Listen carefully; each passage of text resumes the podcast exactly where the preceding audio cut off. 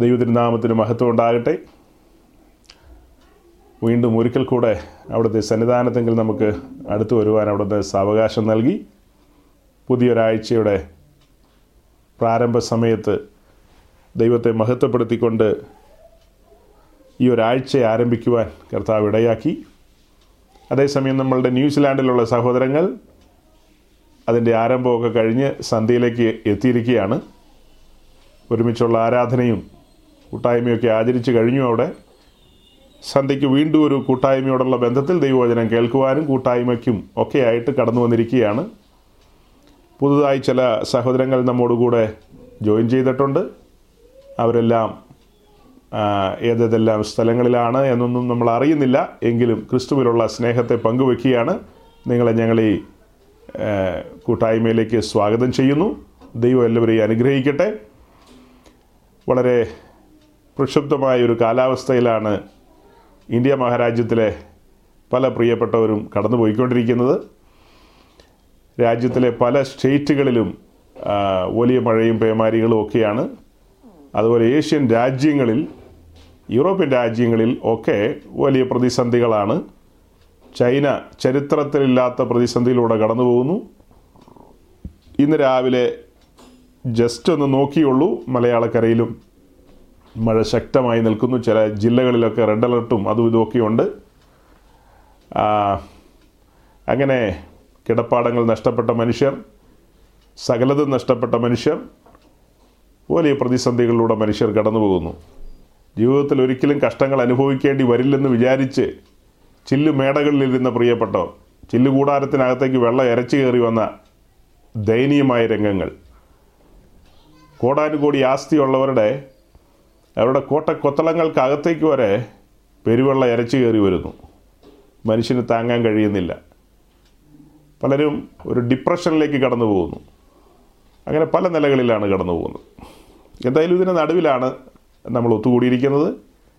കഴിഞ്ഞ സന്ധിക്കും ഞങ്ങൾക്ക് മറ്റൊരു സംവിധാനത്തിൽ ഒത്തുകൂടാനായിട്ട് ഇടയായി.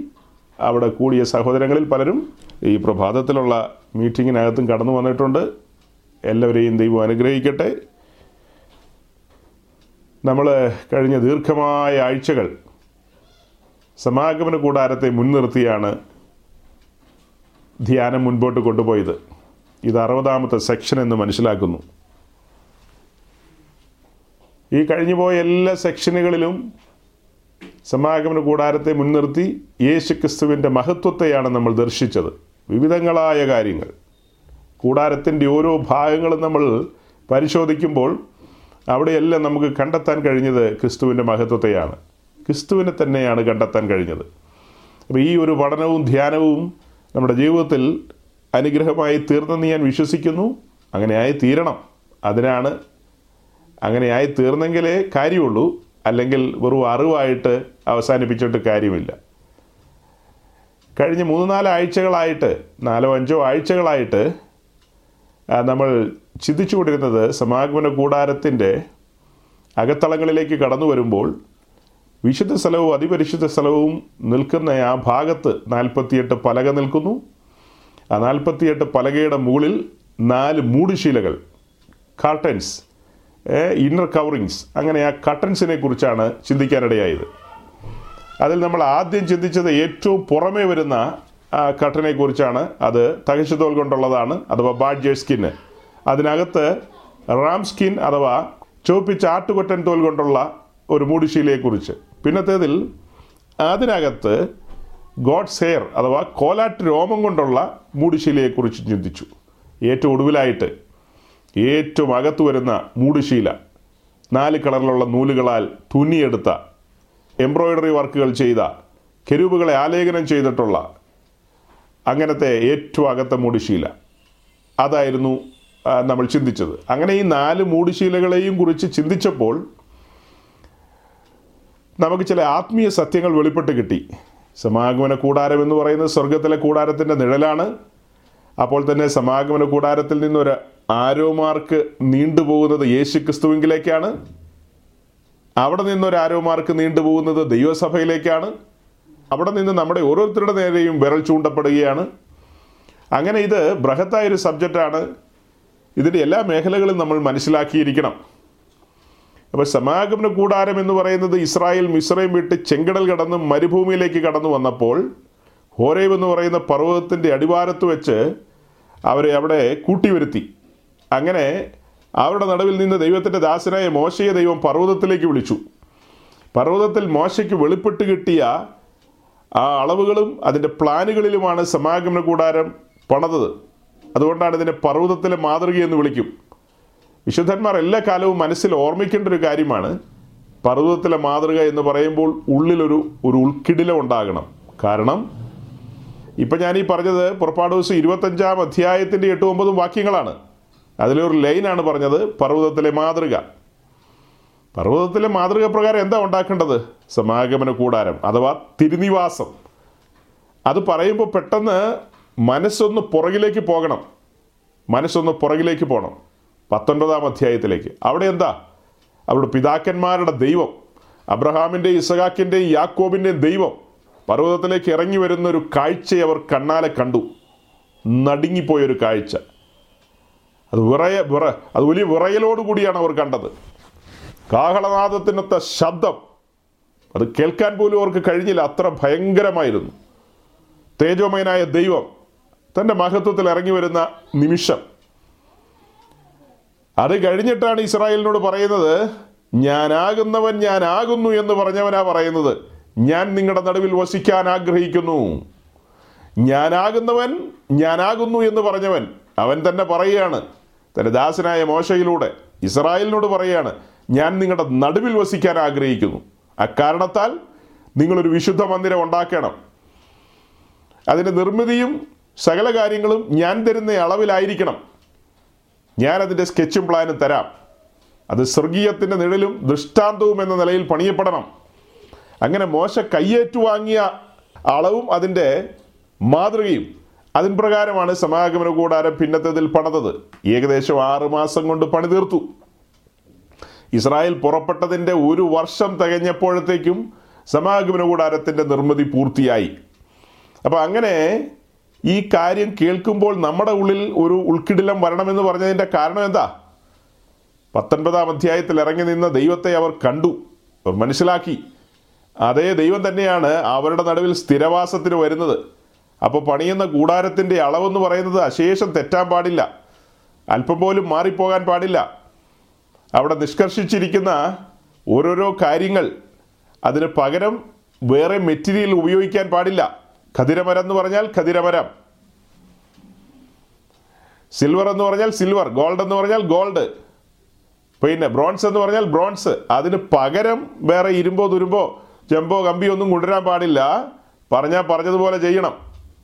അളവുകളുണ്ട് എല്ലാം അങ്ങനെ തന്നെ ആയിരിക്കണം. എന്തായാലും ദൈവത്തെ ഭയമുള്ള മോശ എല്ലാ കാര്യങ്ങളും അങ്ങനെ തന്നെ ചെയ്തു. യഹോവ കൽപ്പിച്ചതുപോലെ തന്നെ ചെയ്തു. അങ്ങനെ ചെയ്ത് ചെയ്ത് കൊണ്ടുവന്ന കാര്യം പിന്നത്തേതിൽ ദൈവസന്നദ്ധയിൽ പ്രതിഷ്ഠിച്ചു. അഥവാ സമർപ്പിച്ചു. അങ്ങനെ ദൈവമഹത്വം അതിലേക്ക് ഇറങ്ങി വന്നു. അതിൽ ശുശ്രൂഷകൾ ആരംഭിച്ചു. അതാണ് ചരിത്രം. അപ്പോൾ അങ്ങനെ ആ കൂടാരത്തിന്റെ അകത്തേക്ക് കടന്നു നിന്നുകൊണ്ടാണ് നമ്മൾ നോക്കിക്കണ്ടത്. സൈനികളുടെ ഹോവേ തിരുനിവാസം എത്ര മനോഹരം. നമ്മൾ അതിനകത്തേക്ക് കയറി നിന്നിട്ടാണ് പറഞ്ഞത്. സൈന്യങ്ങളുടെ ഹോവേ തിരുനിവാസം എത്ര മനോഹരമെന്ന് പറഞ്ഞറിയിക്കാൻ കഴിയില്ല. വാക്കുകളില്ല നമുക്ക്. വർണിക്കുവാൻ. അതുകൊണ്ടാണ് ഒറ്റ വാക്കിൽ പറഞ്ഞത് നിന്റെ കൂടാരം എത്ര മനോഹരമെന്ന്. എന്നാൽ വെളിയിൽ നിന്ന് നോക്കുന്ന ആളുകൾക്ക് ആർക്കും അങ്ങനെ പറയാൻ കഴിയില്ലെന്ന് നമ്മൾ കണ്ടെത്തി. ഇതിന് ചുറ്റും നടന്ന് അപഹസിക്കുന്ന ആളുകളുണ്ട് ദുഷിക്കുന്ന ആളുകളുണ്ട് പരിഹസിക്കുന്ന ആളുകളുണ്ട്. അവരെ സംബന്ധിച്ച് ഈ കൂടാരം കാണുമ്പോൾ യാതൊരു അഴകുമില്ല കോമളത്വമില്ല രൂപഗുണമില്ല. കണ്ടാൽ ആഗ്രഹിക്കത്തക്ക ഒന്നും അവർക്കില്ല. അവരെ അട്രാക്റ്റ് ചെയ്യുന്നില്ലെന്നാണ് അവർ പറയുന്നത്. അക്കാരണത്താൽ അവർ അടുത്തു വരുന്നില്ല. അവരെ അട്രാക്റ്റ് ചെയ്യുന്നില്ല എന്ന കാരണത്താൽ അവരാരും അടുത്തു വരുന്നില്ല. അവർ അകലെ നിന്ന് അതും ഇതും പറഞ്ഞ് പോവുകയാണ്. എന്നാൽ ചില മനുഷ്യർ അകത്തേക്ക് കടന്നു വരികയാണ്. അത് തിരഞ്ഞെടുക്കപ്പെട്ട പുരോഹിതന്മാരാണ്. അവരകത്തേക്ക് കടന്നു വരുമ്പോൾ ദൈവ മഹത്വമാണ് ദർശിക്കുന്നത്. ആ മഹത്വത്തിൻ കീഴിൽ നിന്നുകൊണ്ടാണ് പറയുന്നത് സൈനികളുടെ ഹോവേ തിരുതിവാസം എത്ര മനോഹരം. അപ്പോൾ ഇതൊക്കെ വെളിപ്പാടിൽ കാണണം വെളിപ്പാടിൽ മനസ്സിലാക്കണം. അങ്ങനെ അവിടെ നിന്ന് നമ്മൾ നോക്കുമ്പോഴാണ് നാൽപ്പത്തിയെട്ട് പലക തൊണ്ണൂറ്റിയാറ് വെള്ളിച്ചൂടുകളിൽ നിൽക്കുന്ന കാഴ്ച. ആ പലകകളുടെ മുകളിലാണ് നാല് മൂടുശീല വരുന്നത്. പലക കുഞ്ഞാടിന്റെ കാന്തയെ കാണിക്കുന്നു. മരുഭൂമിയിൽ എവിടെയോ ഒടുങ്ങിപ്പോകാൻ വിധിക്കപ്പെട്ട് കിടന്ന ഖതിരമരങ്ങളെ വെട്ടിയെടുത്തു കൊണ്ടുവന്ന് ഒരുക്കിയെടുത്ത് അത്യുന്നതന്റെ സന്നദ്ധയിൽ വെള്ളിച്ചുവടിന്മേൽ നിർത്തിയിരിക്കുകയാണ് വീണ്ടെടുപ്പിൽ നിർത്തിയിരിക്കുകയാണ്. ഇത്രയൊക്കെ പറഞ്ഞാൽ മതി ആത്മാവിൽ നിറയാൻ. ഇനി അങ്ങോട്ട് പ്രസംഗിച്ചില്ലെങ്കിലും ആത്മാവിൽ നിറഞ്ഞ് രക്ഷയുടെ പാനപാത്രത്തെ ഉയർത്തുവാൻ അധികമൊന്നും പറയണ്ട അധികമൊന്നും പ്രസംഗിക്കണ്ട. ഇത്രയും ധാരാളം. കാരണം ഒരു സ്പാർക്ക് അകത്തൂടെ കടന്നു പോവുകയാണ്. മരുഭൂമിയിൽ ഒടുങ്ങിപ്പോകേണ്ട കതിരമരം. അവിടെ അവസാനിക്കേണ്ടതാണ്. അതിനെ വെട്ടിയെടുത്തു കൊണ്ടുവന്ന് ഒരുക്കി തയ്യാർ ചെയ്ത് അതിനെ പൊന്നു പൊതിഞ്ഞ് അത്യുന്നതൻ തന്റെ സന്നിധിയിൽ നിർത്തിയിരിക്കുകയാണ്. യോഗ്യത കൊണ്ടല്ല. ആ പൊന്ന് പൊതിഞ്ഞിരിക്കുന്ന അങ്ങ് മാറ്റിക്കഴിഞ്ഞാൽ കാണുന്നത് എന്താ? ഖതിരമരമാ ഖതിരമരം അതിന്റെ കമ്പുകേടുകൾ. അതിന്റെ ആര് പൊങ്ങി നിൽക്കുന്നത്? അങ്ങനെയുള്ള കാര്യങ്ങളെല്ലാം ആ കാണുന്നത്. പ്രാകൃതമാ പിന്നെ കാണുന്നത്. പക്ഷെ പൊതിഞ്ഞ് സൂക്ഷിക്കുകയാണ്. മഹാകൃപ തന്നെ മഹാകൃപ. അങ്ങനെ അവന്റെ സന്നിധിയിൽ നമ്മെ നിർത്തിയിരിക്കുകയാണ്. അപ്പോൾ അതിന് മുകളിൽ വരുന്ന നാല് മൂടുശീലകൾ. അതാണ് നമ്മൾ പറഞ്ഞുകൊണ്ടിരുന്നത്. അതിന്റെ ഒരു ഓർഡർ നമ്മൾ കണ്ടു. അതിന്റെ ഒരു രീതി നമ്മൾ കണ്ടു. ഏറ്റവും പുറത്ത് നമ്മൾ കണ്ടത് തകശതോലാണ് പിന്നീട് പറഞ്ഞതുപോലെ ഓരോന്നും ഓരോന്നും കണ്ടു. ഏറ്റവും അകത്താണ് നാല് കളറിലുള്ള നൂലുകളാൽ തുന്നിയ മൂടുശീല വരുന്നത്. അത് തേജസ്സിന്റെ മൂടുശീലയാണ്. എന്നാൽ ഏറ്റവും പുറമെയുള്ളതോ ക്രിസ്തീയ ജീവിതത്തിൽ അല്ലെങ്കിൽ യേശു ക്രിസ്തു അതാണല്ലോ കാതലായ വിഷയം. യേശു ക്രിസ്തുവിന്റെ ലൈഫാണ് നമുക്ക് തുറന്നു കിട്ടിയത്. ബാഡ്യേഴ്സ് സ്കിൻ എന്നുള്ള വിഷയം നോക്കുമ്പോൾ ക്രിസ്തു കഷ്ടം സഹിച്ചവൻ അവൻ ഊദ്രവമേറ്റവൻ അവൻ പീഡകൾ അനുഭവിച്ചവൻ അതെല്ലാമാണ് അതിലൂടെ വെളിപ്പെടുന്നത്. അതുകൊണ്ട് നാം അവന്റെ കാൽച്ചുവടുകളെ പിന്തുടരുവാൻ അവനൊരു മാതൃക വെച്ചേച്ചു പോയി. ഒരു പാറ്റേൺ അവൻ തുറന്നു തന്നു. അവന്റെ ലൈഫിൽ ബാഡ്ജേഴ്സ് സ്കിൻ ഉണ്ടായിരുന്നു. എന്ന് പറഞ്ഞാൽ ക്രിസ്തു എന്ന കൂടാരത്തിൽ ബാഡ്ജേഴ്സ് സ്കിൻ ഉണ്ടായിരുന്നു. അവൻ അതെല്ലാം അനുഭവിച്ചു. സൂക്ഷിച്ചു നോക്കിയപ്പോൾ അവന്റെ അപ്പസ്വലന്മാരെല്ലാം അതേ വഴിയിലൂടെ നടന്നു. അവനതെല്ലാം അനുഭവിച്ചു. പിന്നത്തേതിൽ നാം നോക്കുമ്പോൾ ചുവപ്പിച്ച ആട്ടുകൊറ്റൻ തോൽ അഥവാ റാംസ്കിൻ ക്രിസ്തു സമർപ്പിതനായിരുന്നു. ഇളകാത്ത സമർപ്പണം. തുടക്കം മുതൽ ഒടുക്കം വരെ അക്കാരണത്താൽ ഉയരത്തിൽ നിന്ന് കേട്ട സ്വരം ഇവൻ എന്റെ പ്രിയപുത്രൻ. ഇവന് ചെവി കൊടുപ്പേൻ. ഇവൻ എന്റെ പ്രിയപുത്രൻ. അവൻ കഷ്ട സഹിച്ചവനാണ്. ആ സമർപ്പണത്തിൽ നിലകൊണ്ടവനാണ്. അത് കഴിഞ്ഞ് കോലാട്ടുരോമം ക്രിസ്തീയ ജീവിതത്തിൽ നിന്ദകളും അപമാനങ്ങളും കൊണ്ട് നമ്മളത് ആധികാരികമായി പറഞ്ഞു കഴിഞ്ഞു. ഇതെല്ലാം ക്രിസ്തീയ ജീവിതത്തിന്റെ ഭാഗമാണ്. ക്രിസ്തു നിന്ദിതനായിരുന്നു. അവൻ അപമാനിതനായിരുന്നു. ഞാൻ പ്രാരംഭത്തിൽ കഴിഞ്ഞ ദിവസങ്ങളിൽ പറഞ്ഞത് ഒരു സംക്ഷിപ്തമായിട്ടൊന്ന് പറയുകയാണ്. പുതുതായിട്ട് വന്നിട്ടുള്ള സഹോദരങ്ങൾക്ക് അത് വളരെ പ്രയോജനം ചെയ്യാൻ വേണ്ടിയിട്ട്. നമ്മൾ നേരെ കാര്യത്തിലേക്ക് കടന്നു പോയി കഴിഞ്ഞാൽ അവർ വിഷമിച്ചു പോകും അതുകൊണ്ട് നമ്മൾ പറഞ്ഞുകൊണ്ടിരുന്നത് എന്താണെന്ന് അവരെ ഒന്ന് ധരിപ്പിക്കുകയാണ്. അപ്പോൾ അത് ക്രിസ്ത്യ ജീവിതത്തിലെ നിന്ദകളെയും അവമാനങ്ങളെയും കാണിക്കുന്നു എന്ന് പറയുമ്പോൾ തന്നെ അതിന് നടുവിൽ നിൽക്കുകയാണ് സമർപ്പണം. അപ്പോൾ ആ സമർപ്പണത്തിൽ നിൽക്കുമ്പോൾ കഷ്ടങ്ങളെയും ഉപദ്രവങ്ങളെയും നമുക്ക് താണ്ടി മറികടക്കാൻ കഴിയും. നിന്ദകളെയും അപമാനങ്ങളെയും നമുക്ക് സഹിക്കാൻ കഴിയും. അങ്ങനെ നാം ഇതെല്ലാം സഹിച്ചും അവൻ തുറന്ന പാതയിലൂടെ മുന്നോട്ട് പോകുമ്പോൾ സീരിയസ് ആയ വാക്യം നമ്മുടെ മുമ്പിൽ വന്നു. എബ്രായ ലേഖനം പന്ത്രണ്ട് രണ്ട്. ക്രിസ്തു തന്റെ മുമ്പിൽ വെച്ചിരിക്കുന്ന സന്തോഷമോർത്ത് അപമാനം അവൻ അലക്ഷ്യമാക്കി അലക്ഷ്യമാക്കിയെന്നാണ് വായിച്ചത്. അപമാനം അലക്ഷ്യമാക്കിയവൻ തന്റെ മുമ്പിൽ വെച്ച സന്തോഷമോർത്ത് അക്കാരണത്താൽ നാമും ഈ യാത്രയിൽ നമ്മുടെ മുമ്പിൽ വെച്ചിരിക്കുന്ന ആ സന്തോഷമോർക്കുമ്പോൾ അനധിവിദൂര ഭാവിയിൽ കാഹളം ധ്വനിക്കുമ്പോൾ ഉദയസൂര്യൻ ഉദിച്ചു വരുമ്പോൾ നാം നമ്മുടെ പ്രാണപ്രിയനെ കണ്ണാലെ കാണും. നാം അവനോട് പറ്റിച്ചേർന്ന് ഒരുമിച്ച് സിംഹാസനത്തിലേക്ക് നടന്നു കയറും. ആ കാര്യം ഓർക്കുമ്പോൾ ഈ കാലത്തിലെ കഷ്ടങ്ങൾ സാരമില്ല. അതെ അതെ ഈ കാലത്തിലെ കഷ്ടങ്ങൾ അശേഷം സാരമില്ലെന്ന് എണ്ണുവാൻ ദൈവത്തിന്റെ ആത്മാവ് നമ്മെ പഠിപ്പിച്ചുകൊണ്ടിരിക്കുകയാണ്.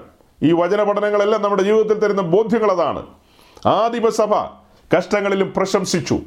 നമ്മുടെ ജീവിതത്തിലും കടന്നു വരുന്ന കാര്യങ്ങൾ പരിശോധനകളുണ്ട് സഹോദരങ്ങളെ ക്രിസ്തീയ ജീവിതത്തിൽ. നിശ്ചയമായും ക്രിസ്തീയ ജീവിതത്തിൽ പരിശോധനകളുണ്ട്.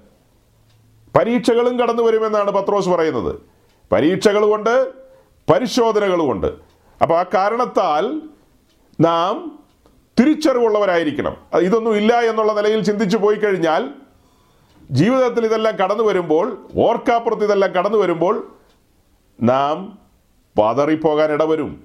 അതുകൊണ്ടാണ് പതറിപ്പോകാനൊന്നും ഇട വരാതിരിക്കാൻ എന്റെ മുൻഗാമിയായ കർത്താവിന്റെ ദാസൻ പൗലോസ് തെസ്ലോനിക്കയിലുള്ള വിശുദ്ധന്മാർക്ക് മുന്നമേ ഈ കാര്യങ്ങൾ പറഞ്ഞു കൊടുത്തു. ഇങ്ങനെയൊക്കെ സംഭവിക്കാം. നാം ദൈവരാജ്യത്തിൽ വന്നിരിക്കുകയാണ്. മുഴുവൻ ലോകവും സാത്താന്റെ അധീനതയിലാണ്. നാം അവന്റെ അധീനതയിലായിരുന്നു. അവന്റെ ഭരണക്രമത്തിന് കീഴിലായിരുന്നു. അവൻ നമ്മെ നിയന്ത്രിച്ചിരുന്നു. നാം അവന്റെ അടിമയായിരുന്നു.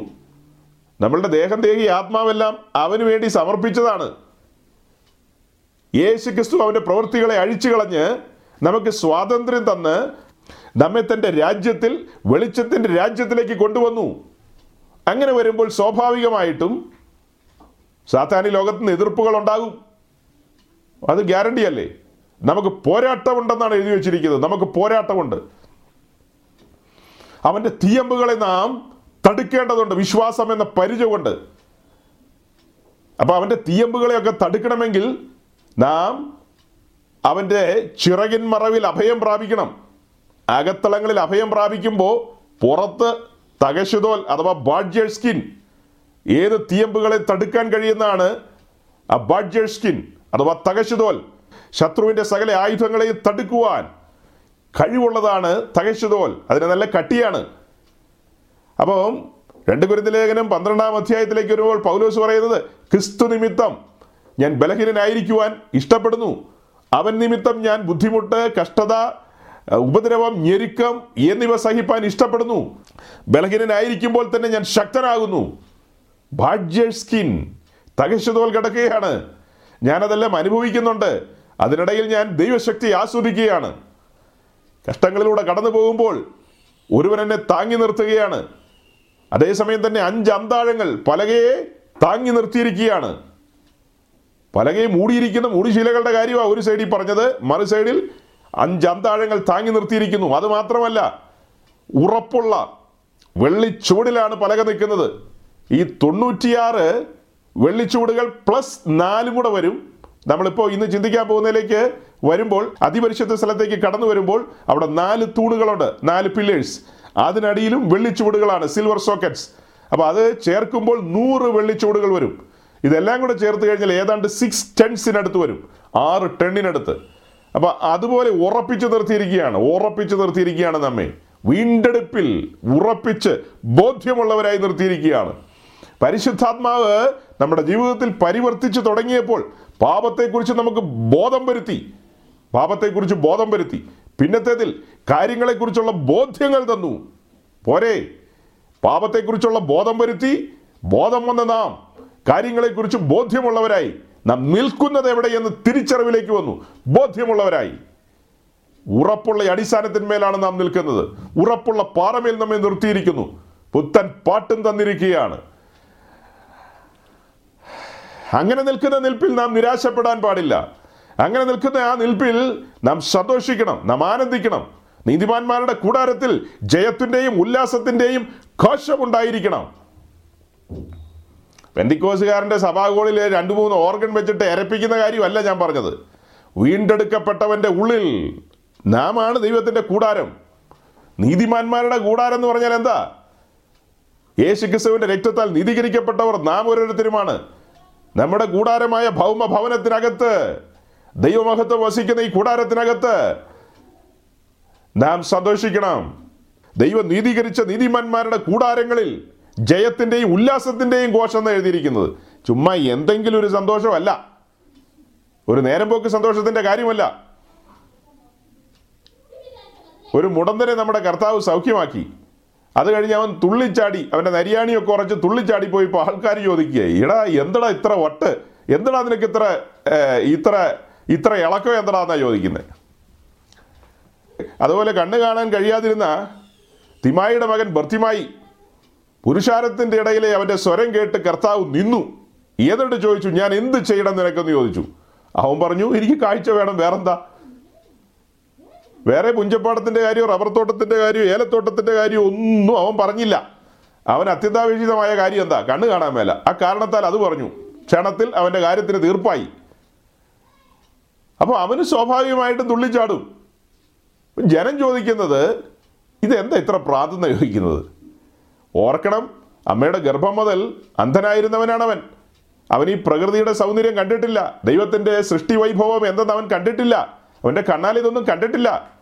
ആ അങ്ങനെയുള്ളവന്റെ കണ്ണ് തുറന്നു കൊടുക്കുമ്പോൾ ഉണ്ടാകുന്ന അത്യാഹ്ലാദം അതാണ് വാസ്തവത്തിൽ വീണ്ടെടുക്കപ്പെട്ട ദൈവമക്കളുടെ ജീവിതത്തിൽ സംഭവിക്കേണ്ടത്. അതൊന്നും ഒരു വ്യതിക്കോസുകാരന്റെ ജീവിതത്തിൽ സംഭവിക്കുന്നില്ല. ഏതിലെയോ നടന്നു പോയിപ്പോൾ ഏതോ ഒരു ഉപദേശി തെള്ളിയപ്പോൾ നമ്മൾ ഏതോ തോട്ടിലേക്ക് വീണു. അങ്ങനെ ആ തോട്ടിൽ നിന്ന് കയറി വന്നു. തോടെന്ന് പറഞ്ഞാൽ വെള്ളമുള്ള സ്ഥലം. അല്ലെങ്കിൽ പുഴന്ന് കൂട്ടിക്കോ കുളന്ന് കൂട്ടിക്കോ. അങ്ങനെ അവരും വീണു നമ്മളും വീണു. വെള്ളത്തിൽ നിന്ന് കയറി വന്നു. അത് കഴിഞ്ഞ് നാമും കണ്ണീര് കൈയായിട്ട് ജീവിക്കുന്നു. ഈ വെള്ളത്തിലിട്ട ഉദ്ദേശിയും കണ്ണീരും കയ്യാ. പുള്ളിക്കും കണ്ണീരും കയ്യാ.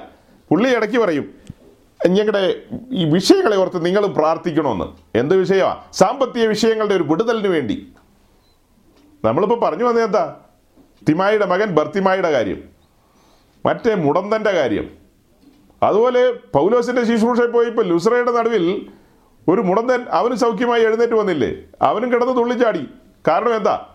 നടക്കാൻ പോലും വയ്യാത്തൊരുവൻ രണ്ടു കാലേ നിവർന്ന് നിൽക്കുമ്പോൾ ഉസൈൻ ബോൾട്ടിനെ പോലെ ഓടാൻ കഴിയുന്ന ഒരു നിലയിലേക്ക് വന്നു കഴിയുമ്പോൾ അവൻ തുള്ളിച്ചാടാതിരിക്കുമോ അതാണ് ക്രിസ്ത്യാനിത്വത്തിന്റെ മഹത്വം.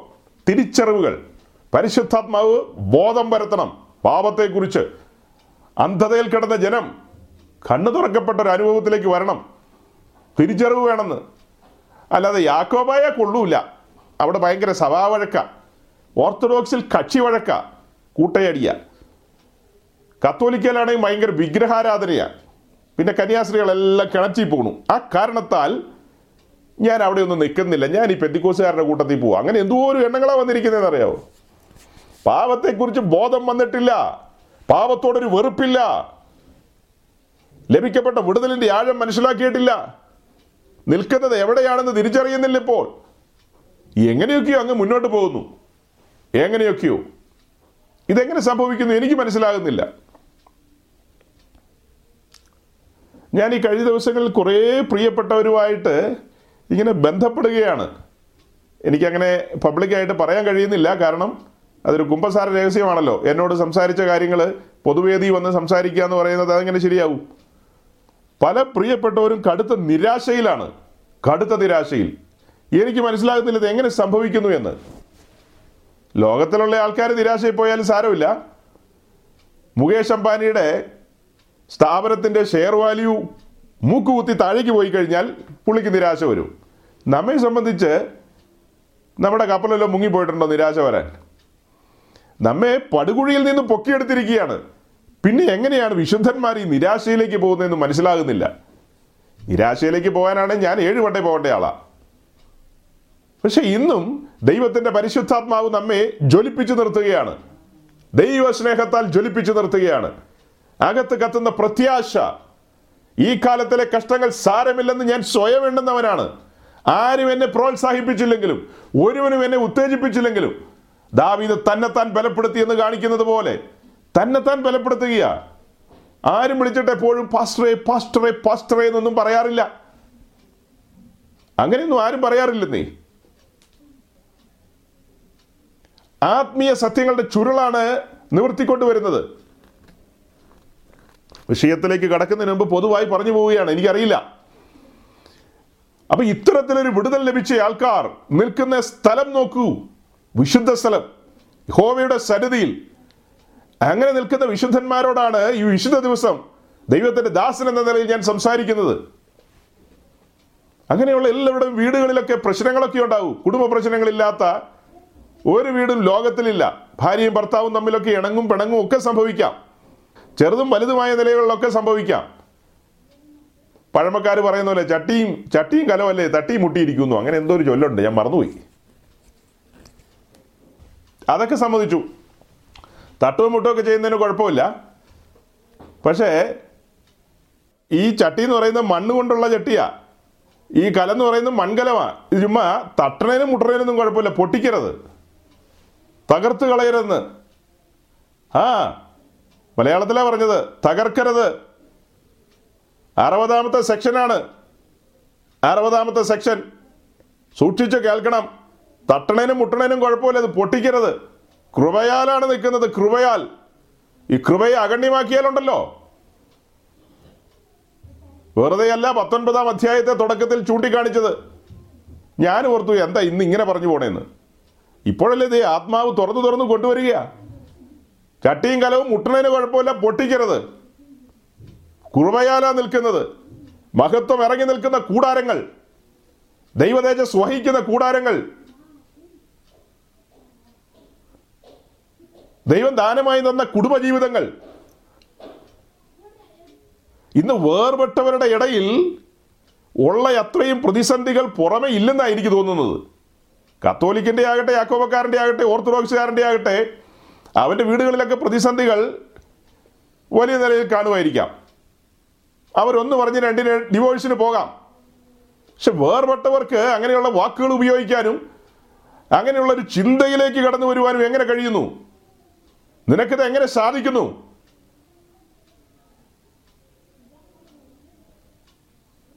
മരുഭൂമിയിൽ ഒടുങ്ങിപ്പോകേണ്ട കതിരമരം തീക്കിരയായി തീരേണ്ട കതിരമരം മഹാകൃപയാൽ സ്വർഗം തന്റെ ദാസന്മാരെ അയച്ച് വെട്ടിയെടുത്തുകൊണ്ട് വന്നു. ഒരുക്കി തന്റെ സന്നിധിയിൽ നിർത്തിയിരിക്കുകയാണ്. അതുകൊണ്ടാണ് നമ്മൾ പറഞ്ഞത് ഞെളിയാതെ ഭയപ്പെട്ടുകൊള്ളുക. ഞെളിയാതെ ഭയപ്പെട്ടുകൊള്ളുക. എന്തു പറഞ്ഞാൽ ഞെളിയുന്നത്? എന്തിന്റെ പേരിലാണ് ഞെളിയുന്നത്? ഏതിന്റെ പേരിലാണ് ഞെളിയുന്നത്? ഓരോ പലകയും തമ്മിൽ ചേർന്നിരിക്കണം.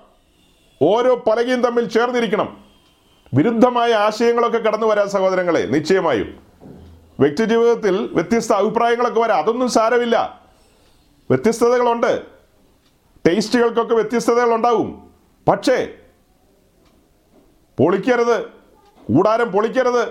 ഇതൊന്നോടൊന്ന് ചേർന്നിരിക്കണം. ഇടയിൽ കാറ്റ് കിടക്കാൻ പാടില്ല. ഒരു തരത്തിലും ലോകത്തിന്റെതായ കാറ്റുകൾ ഉപദേശ പെശകുകളുടെ കാറ്റുകൾ ഒന്നും അകത്ത് കടന്നു വരാൻ പാടില്ല. തകശുതോലിട്ട് മൂടിയിരിക്കുകയാണ്. ഒരു തരത്തിലും അതിനകത്തേക്ക് ഒരു കാറ്റിന്റെ പ്രവാഹം ഉണ്ടാകുവാൻ പാടില്ല. എന്ന് പറഞ്ഞ ക്രിസ്തീയ ജീവിതത്തിൽ കഷ്ടങ്ങൾ സഹിച്ചുകൊണ്ടാണെങ്കിലും നാം വന്നിരിക്കുന്ന ഈ കൃപയിൽ നിലനിൽക്കാൻ ഉത്സാഹിക്കണം. തകച്ചതുപോലെ ഉണ്ടായിരിക്കണം. അശേഷം കാറ്റ് കടന്നു വരാൻ പാടില്ല. കഷ്ടം സഹിക്കാൻ തയ്യാറാകണം. നിന്ദകൾ സഹിക്കാൻ തയ്യാറാകണം. അപ്പോൾ ഭാര്യയ്ക്ക് അങ്ങനെ പറയാവോ? ഭർത്താവിന് ഇങ്ങനെ പറയാവോ? അവൾക്ക് അങ്ങനെ നോക്കാവോ? ഇവനിങ്ങനെ നോക്കാവോ? അവനിങ്ങനെ നോക്കാവോ? എന്നൊന്നും ചോദിച്ചിട്ട് കാര്യമില്ല. വിട്ടുവീഴ്ചകളുടെ വിട്ടുവീഴ്ചകൾ ആവശ്യമാണ്. ലഭിക്കപ്പെട്ട കൃപ പിന്നെയും പിന്നെയും ഞാൻ പറയുകയാണ്. കൃപ അഗണ്യമാക്കരുത്. കൃപ അഗണ്യമാക്കരുത്. അതിമഹത്തായ ഒരു ദൈവകൃപയാണ് നമുക്ക് ലഭിച്ചിരിക്കുന്നത്. അതിമഹത്തായ ദൈവകൃപ. യേശു ക്രിസ്തു ഒരിക്കലായി കഴിച്ച പരമയാഗത്താൽ നമുക്ക് ഒരിക്കലായി ലഭിച്ച വിടുതലാണിത്. ഈ ട്രാക്കിൽ നിന്ന് പോയി കഴിഞ്ഞാലുണ്ടല്ലോ. പിന്നീട് ഒരു വീണ്ടെടുപ്പ് പ്രതീക്ഷിക്കണ്ട. യേശു ഇനി ഒരിക്കൽ കൂടെ കാൽവറിയിൽ സോറി യേശു ഇനി ഒരിക്കൽ കൂടെ ക്രൂശിതനാകാൻ വരുമെന്ന് ആരും വിചാരിക്കണ്ട. അതുകൊണ്ടാണ് ഒരിക്കൽ പ്രകാശനം ലഭിച്ചിട്ട് ആ വാക്കുകൾ പിന്നെയും പിന്നെയും പുസ്തകത്തിൽ എഴുതിയിരിക്കുകയാണ്. ഒരിക്കലായി കഴിച്ച പരമയാഗം. അങ്ങനെ ഒരിക്കലായി തുറന്ന പുതുവഴി അതിലൂടെ അകത്തേക്ക് പ്രവേശിച്ച ഭക്തന്മാരോടാണ് ഞാൻ സംസാരിക്കുന്നത്. സൂക്ഷിക്കുക. സൂക്ഷിക്കുക. വ്യക്തി ജീവിതങ്ങളാകട്ടെ കുടുംബജീവിതമാകട്ടെ സകലത്തിലും ദൈവത്തെ ഭയപ്പെട്ടുകൊള്ളുക. നാം പാർക്കുന്ന നമ്മുടെ പ്രാദേശിക ഭവനത്തിൽ ഈ ഭൂമിയിൽ നാമും നമ്മുടെ തലമുറകളും ദൈവത്തെ ഭയപ്പെടണം.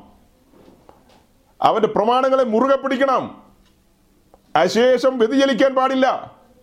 നമ്മുടെ ഇഷ്ടത്തിന് സഞ്ചരിക്കാൻ പാടില്ല.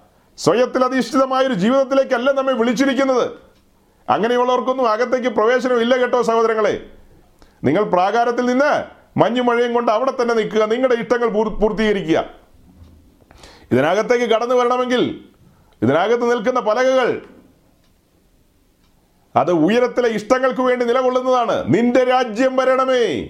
നിന്റെ ഇഷ്ടം സ്വർഗത്തിൽ എങ്ങനെയോ അങ്ങനെ തന്നെ ഭൂമിയിലും. ഞാൻ ഭൂമിയിൽ നിൽക്കുകയാണ്. അപ്പോൾ തന്നെ ഭൂമിയിലല്ല വെള്ളിച്ചൂടിലാണ് സ്വർഗ തലങ്ങളിൽ ഇരുത്തിയിരിക്കുകയാണ്. അതാണത് കാണിക്കുന്നത്. ഈ ഭൂമിയിൽ ഞാൻ സ്പർശിക്കപ്പെട്ടിട്ടില്ല. അവിടെ നിൽക്കുമ്പോൾ എന്റെ ആഗ്രഹം എന്റെ പ്രാർത്ഥന സ്വർഗത്തിൽ അങ്ങയുടെ ഇഷ്ടം മാത്രമേ നടക്കൂ. എന്റെ ജീവിതത്തിലും അങ്ങയുടെ ഇഷ്ടം മാത്രം നടന്നാൽ മതി. എന്ന ഒരു നില. ആ ഒരു നിലയിലേക്ക് വരുമ്പോൾ നമ്മൾ കേട്ടിട്ടുണ്ട്. നമ്മുടെ കർത്താവ് പറഞ്ഞൊരു വാക്ക്. ആകയാൽ ദൈവം യോജിപ്പിച്ചതിനെ മനുഷ്യർ വേർപിരിക്കുന്നത് എങ്ങനെ? ഉപദേശിമാർ മൂന്ന് പ്രാവശ്യം പറഞ്ഞു കളയും. ആകയാൽ ദൈവം യോജിപ്പിച്ചതിനെ മനുഷ്യർ വേർപിരിക്കുന്നത് എങ്ങനെ? ആകയാൽ ദൈവം യോജിപ്പിച്ചതിനെ മനുഷ്യർ വേർപിരിക്കുന്നത് എങ്ങനെ? ഞാൻ നല്ല ഒച്ചത്തിലാ പറഞ്ഞത്. ഇനി ആരെങ്കിലും കേൾക്കാതെ പോയാലോ എന്നോർത്ത്. വളരെ സൂക്ഷ്മതയുള്ളവരായിരിക്കണം. വളരെ സൂക്ഷ്മതയുള്ളവരായിരിക്കണം. ക്രിസ്ത്യ ജീവിതത്തിൽ കഷ്ടങ്ങൾ സഹിക്കാൻ മനസ്സ് വയ്ക്കണം. കഷ്ടങ്ങൾ എന്ന് പറഞ്ഞ ദൈവം നമുക്ക് സഹിക്കാൻ കഴിയാത്തതിനപ്പുറമുള്ള ഒരു കാര്യത്തിലേക്കൊന്നും വിടില്ല സഹോദരങ്ങളെ. ആദ്യം അത് മനസ്സിലാക്ക്. ജീവിതത്തിൽ കടന്നു വരുന്നതായ സകല കാര്യങ്ങളും ദൈവം അറിയാതെയല്ല. നമുക്ക് സഹിക്കാൻ കഴിയാത്ത ഒരു മേഖലകളിലേക്കും നമ്മുടെ ദൈവം നമ്മെ കടത്തിവിടത്തില്ല. കടന്നു പോകുന്നുണ്ടെങ്കിൽ അതിനോടുകൂടെ നീക്കുപോക്കുകളും ഉണ്ട്. ദൂതന്മാരുടെ കാവലിലാണ് നാം ആയിരിക്കുന്നത്. ആശ്വാസപ്രദനായ പരിശുദ്ധാത്മാവ് നമ്മുടെ ഉള്ളിലുണ്ട്. ഇതൊന്ന് തിരിച്ചറിഞ്ഞ്. ഒരു നിമിഷം ഇതൊന്ന് തിരിച്ചറിഞ്ഞ്. ഞാൻ ആരെന്നൊന്ന് തിരിച്ചറിഞ്ഞ്. കണ്ട കോട്ടയംകാരന്റെ നേരമ്പോക്ക് പ്രസംഗം കേട്ടോണ്ടിരിക്കുകയാണെങ്കിൽ ഇത്തരം കാര്യങ്ങൾ പറഞ്ഞ് ആ തലയ്ക്കകത്തേക്ക് കയറില്ല കേട്ടോ. അതെല്ലാം ഡിലേറ്റ് ചെയ്ത് കളഞ്ഞിട്ട് ഇത് കേൾക്കാമെങ്കിലേ പ്രയോജനമുള്ളൂ. അല്ലെങ്കിൽ കുടം കമത്തി വെച്ച് വെള്ളം ഒഴിക്കുന്നതിന് തുല്യമാ. ഞാൻ സ്വർഗദൂതന്മാരാൽ കാവൽ ചെയ്യപ്പെടുന്ന ഒരുവനാണ്. കാരണം എന്താ? ഹെവൻലി സീഡ് അകത്ത് കിടക്കുന്നു. രാജകീയമായ വിത്ത്. രാജകീയമായ വിത്ത്. ഹേവൻലി സീഡ് ഒരു രാജാവിന്റെ അകത്ത് വന്നിരിക്കുന്നു. ആ കാരണത്താൽ സ്വർഗദൂതന്മാർ ഇപ്പോഴും മഫ്റ്റിയിലുണ്ട് ട്വന്റി ഫോർ ഇന്റു സെവൻ സേവകാത്മാക്കളായ ദൂതന്മാർ സഭയുടെ ആജ്ഞാനുവർത്തികളായിട്ട് അവർ നിലകൊള്ളുന്നു.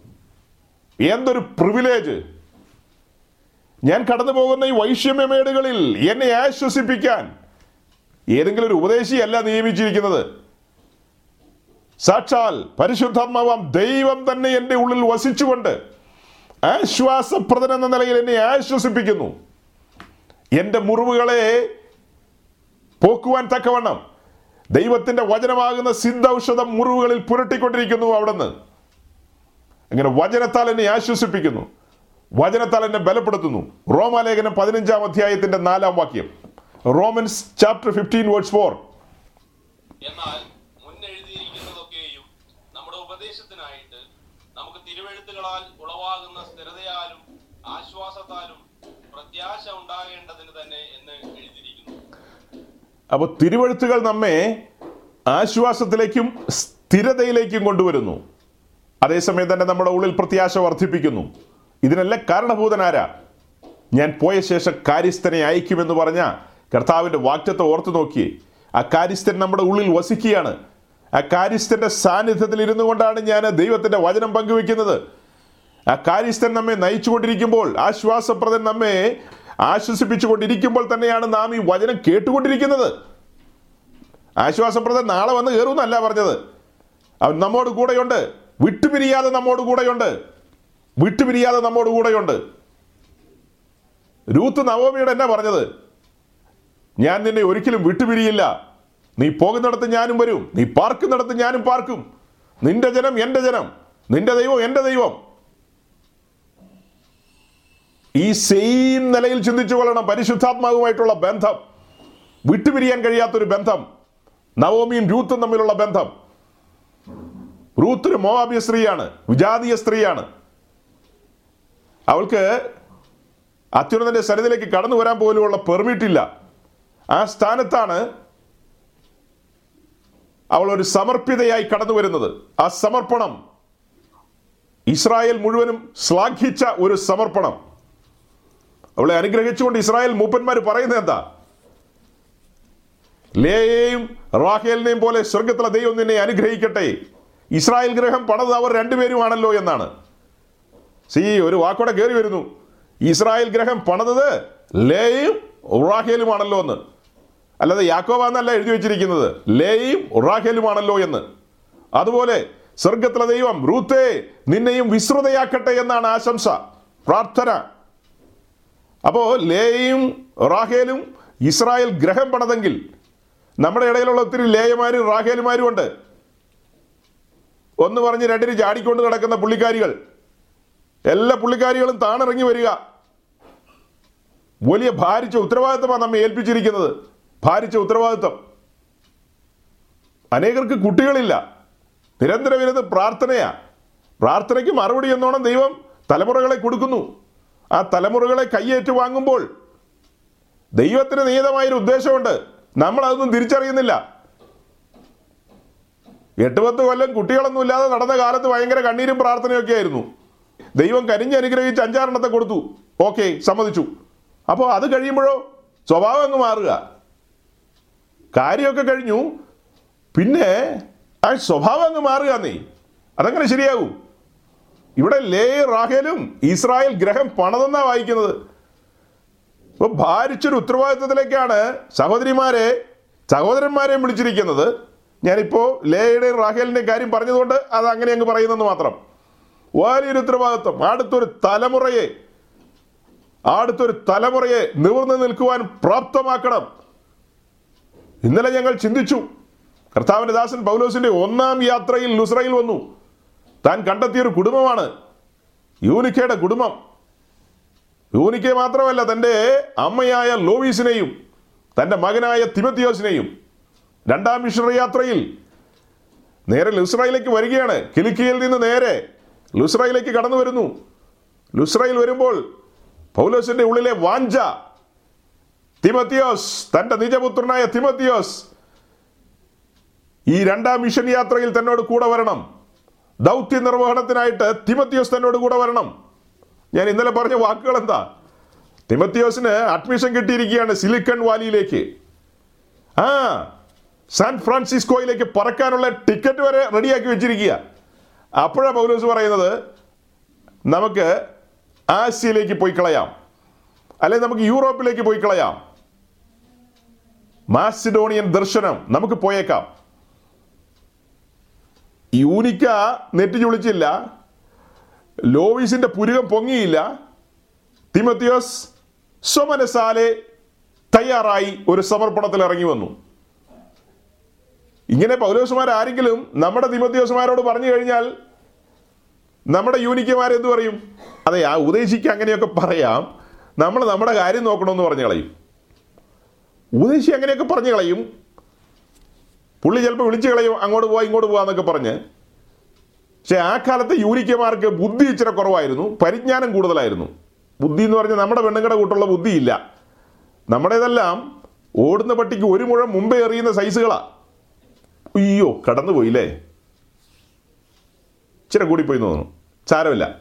അത് നമുക്ക് ഡിലേറ്റ് ചെയ്യണ്ട അവിടെ കിടക്കട്ടെ. അപ്പം എല്ലാം ഭയങ്കര ബുദ്ധിമതികളാ. അത് നമ്മൾ പറയുന്നത് എന്താ? കാര്യഗൗരവം ഉള്ളവരാന്നൊക്കെയാ അതൊക്കെ ശരിയാ. കാര്യഗൗരവമൊക്കെ ഇച്ചിരി കൂടുതലാ.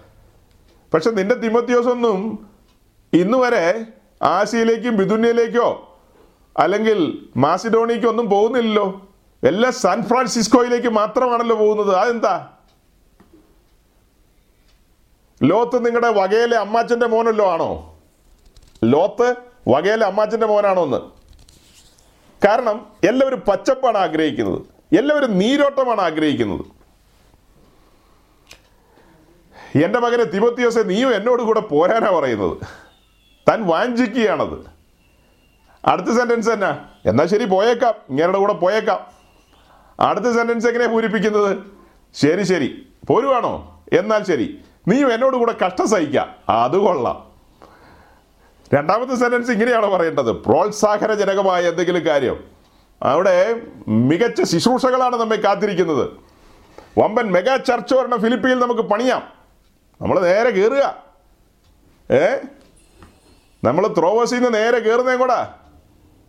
നേരെ കയറി ചെല്ലുന്നത് ഫിലിപ്പിയിലേക്കാ ഫിലിപ്പിയിൽ ഒത്തില്ലെങ്കിൽ തെസലോനിക്കയിൽ ഒരെണ്ണം ഇടാം. അവിടെ വലിയ ചർച്ച ഒരെണ്ണം ഇടാന്നേ ഇതൊക്കെ എന്നാ ഭാഷയാണോ? ചർച്ച് ഇടറേ എങ്ങനെയാ? ഇട്ടാ പൊട്ടിപ്പോവില്ലേ? ആ അവിടെ നിന്ന് പിന്നെ നമുക്ക് ബറോവയിലേക്ക് പോവാം. എല്ലായിടത്തും മെഗാ ചർച്ചുകൾ ഇടാം. പിന്നെ B M W B M W അല്ലല്ലോ. ബെൻസിന്റെ എസ് ക്ലാസ് എസ് ക്ലാസ്സിൽ തന്നെ പോയേക്കാം. എസ് ക്ലാസ് ആണോ ഈ ക്ലാസ് ആണോ തമ്പുരാനെ? ആ ശരി. എസ് എങ്കിൽ എസ് പക്ഷെ എസ് ക്ലാസ്സിനകത്തേക്ക് വെള്ളം ഇരച്ച് കയറി വരുന്ന ആ കാഴ്ച അതിഭീകരമായി പോയി കേട്ടോ. എസ് ക്ലാസ് ഒന്നൊന്നര കോടി രണ്ട് കോടി മൂന്ന് കോടി. എസ് ക്ലാസ്സിനകത്തേക്ക് എരച്ച് കയറി വന്നെന്ന് പെരുവെള്ളം.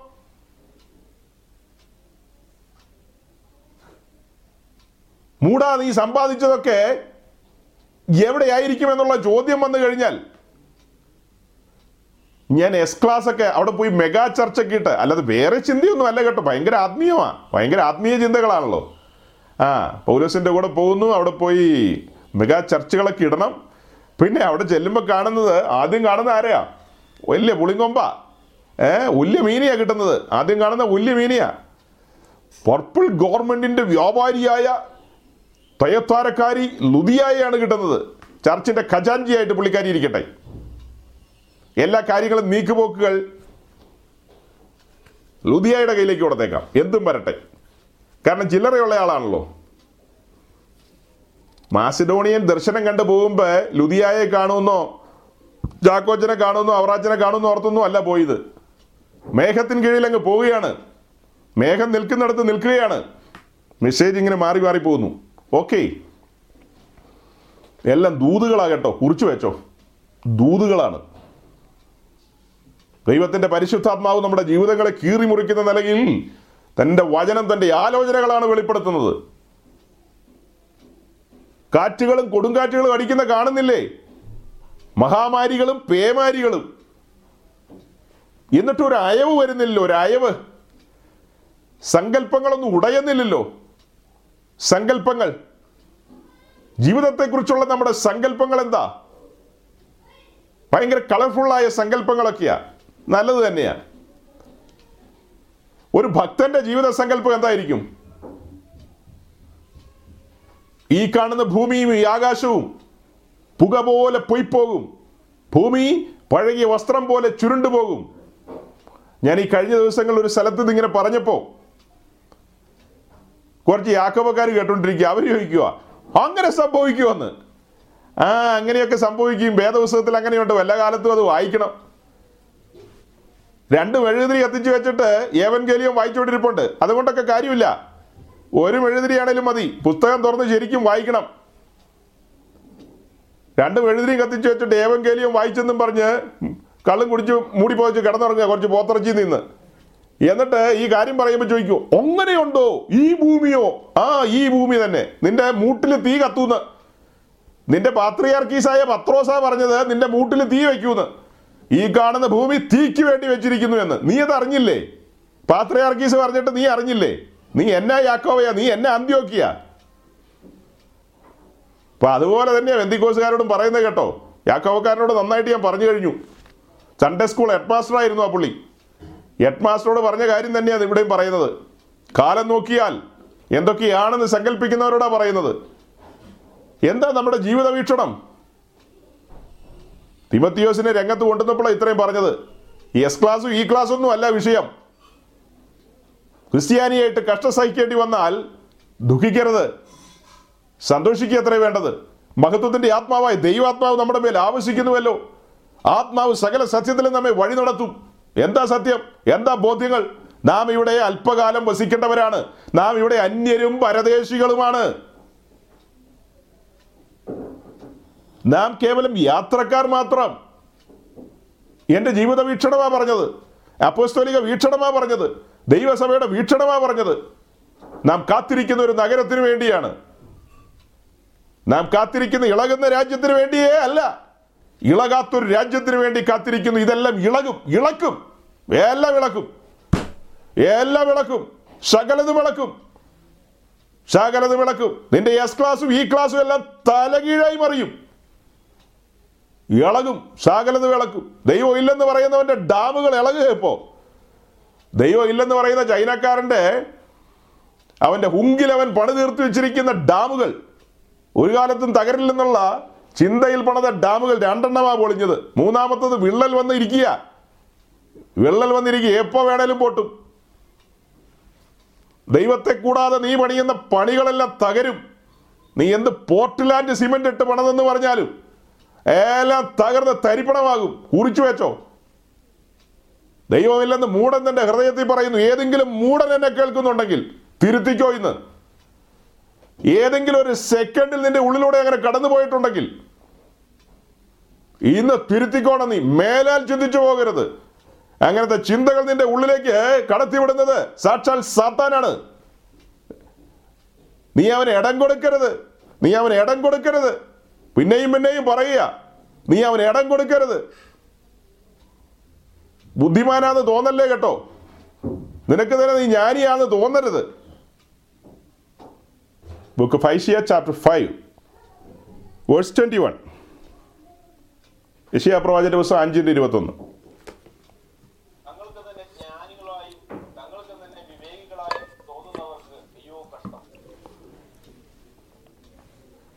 തങ്ങൾക്ക് തന്നെ ജ്ഞാനികളായും തങ്ങൾക്ക് തന്നെ വിവേകികളായും തോന്നുന്നവർക്ക് അയ്യോ കഷ്ടം. ദൈവമില്ലെന്ന് മൂടൻ തന്റെ ഹൃദയത്തിൽ പറയുന്നു. ഒരു കാലത്ത് അമ്മയപ്പന്മാർ ദൈവത്തിന്റെ വലങ്കരം വെളിപ്പെടുന്നത് കണ്ട് ദൈവിക ഇടപെടലുകൾ കണ്ട് ഈ മാർഗത്തിലേക്ക് വന്നു. ദൈവത്തെ അവർ രുചിച്ചറിഞ്ഞു. ദൈവത്തിന്റെ നടത്തിപ്പുകൾ ദൈവത്തിന്റെ ഉപകാരങ്ങൾ അവന്റെ കരുതലുകൾ അനുഭവിച്ച ഒരു തലമുറ. അവരുടെ പിൻതലമുറകൾ ഇന്ന് ഹൃദയത്തിൽ നനയ്ക്കുകയാണ്. ദൈവം ഉണ്ടോ എന്ന് മൂടൻ തന്റെ ഹൃദയത്തിൽ പറയുന്നു. വേർപെട്ടവരുടെ മക്കളുടെ ഉള്ളിൽ പോലും ദൈവം ഉണ്ടോ എന്നുള്ള ചോദ്യങ്ങൾ വരുന്നു ഇന്ന്. എന്തുകൊണ്ടങ്ങനെ വരുന്നു? വലിയ ചോദ്യചിഹ്നങ്ങളാണ് അതൊക്കെ. എന്തുകൊണ്ടങ്ങനെ വരുന്നു? പർവതത്തിലെ മാതൃകയിൽ നിന്ന് എന്നെ നമ്മൾ തെറ്റിപ്പോയിരിക്കുന്നു. പർവതത്തിലെ മാതൃകയിലേക്ക് മടങ്ങി വരണം. ഇതാണ് പാറ്റേൺ കൂടാരത്തിന് നാല് മൂടുശീല. നാല് മൂടുശീല എന്ന് പറഞ്ഞാൽ നാല് മൂടുശീല. അത് മാറ്റാൻ പറ്റില്ല. അതിന്റെ ഓരോന്നിനെ കുറിച്ചുള്ള സ്പെസിഫിക്കേഷൻ കൃത്യമായി പറഞ്ഞിട്ടുണ്ട്. അത് അങ്ങനെ തന്നെ വേണം. അതിനനുസരിച്ചാണ് പൗലോസ് സഞ്ചരിച്ച് ലുസ്രയിൽ വന്നത്. അതേ പാറ്റേണിലേക്കാണ് തിമത്തിയോസിനെ വിളിക്കുന്നത്. അതേ പാറ്റേണിലേക്ക്. അവന് തന്നെ അവനൊരു ജ്ഞാനിയായിട്ടൊന്നും തോന്നിയില്ല.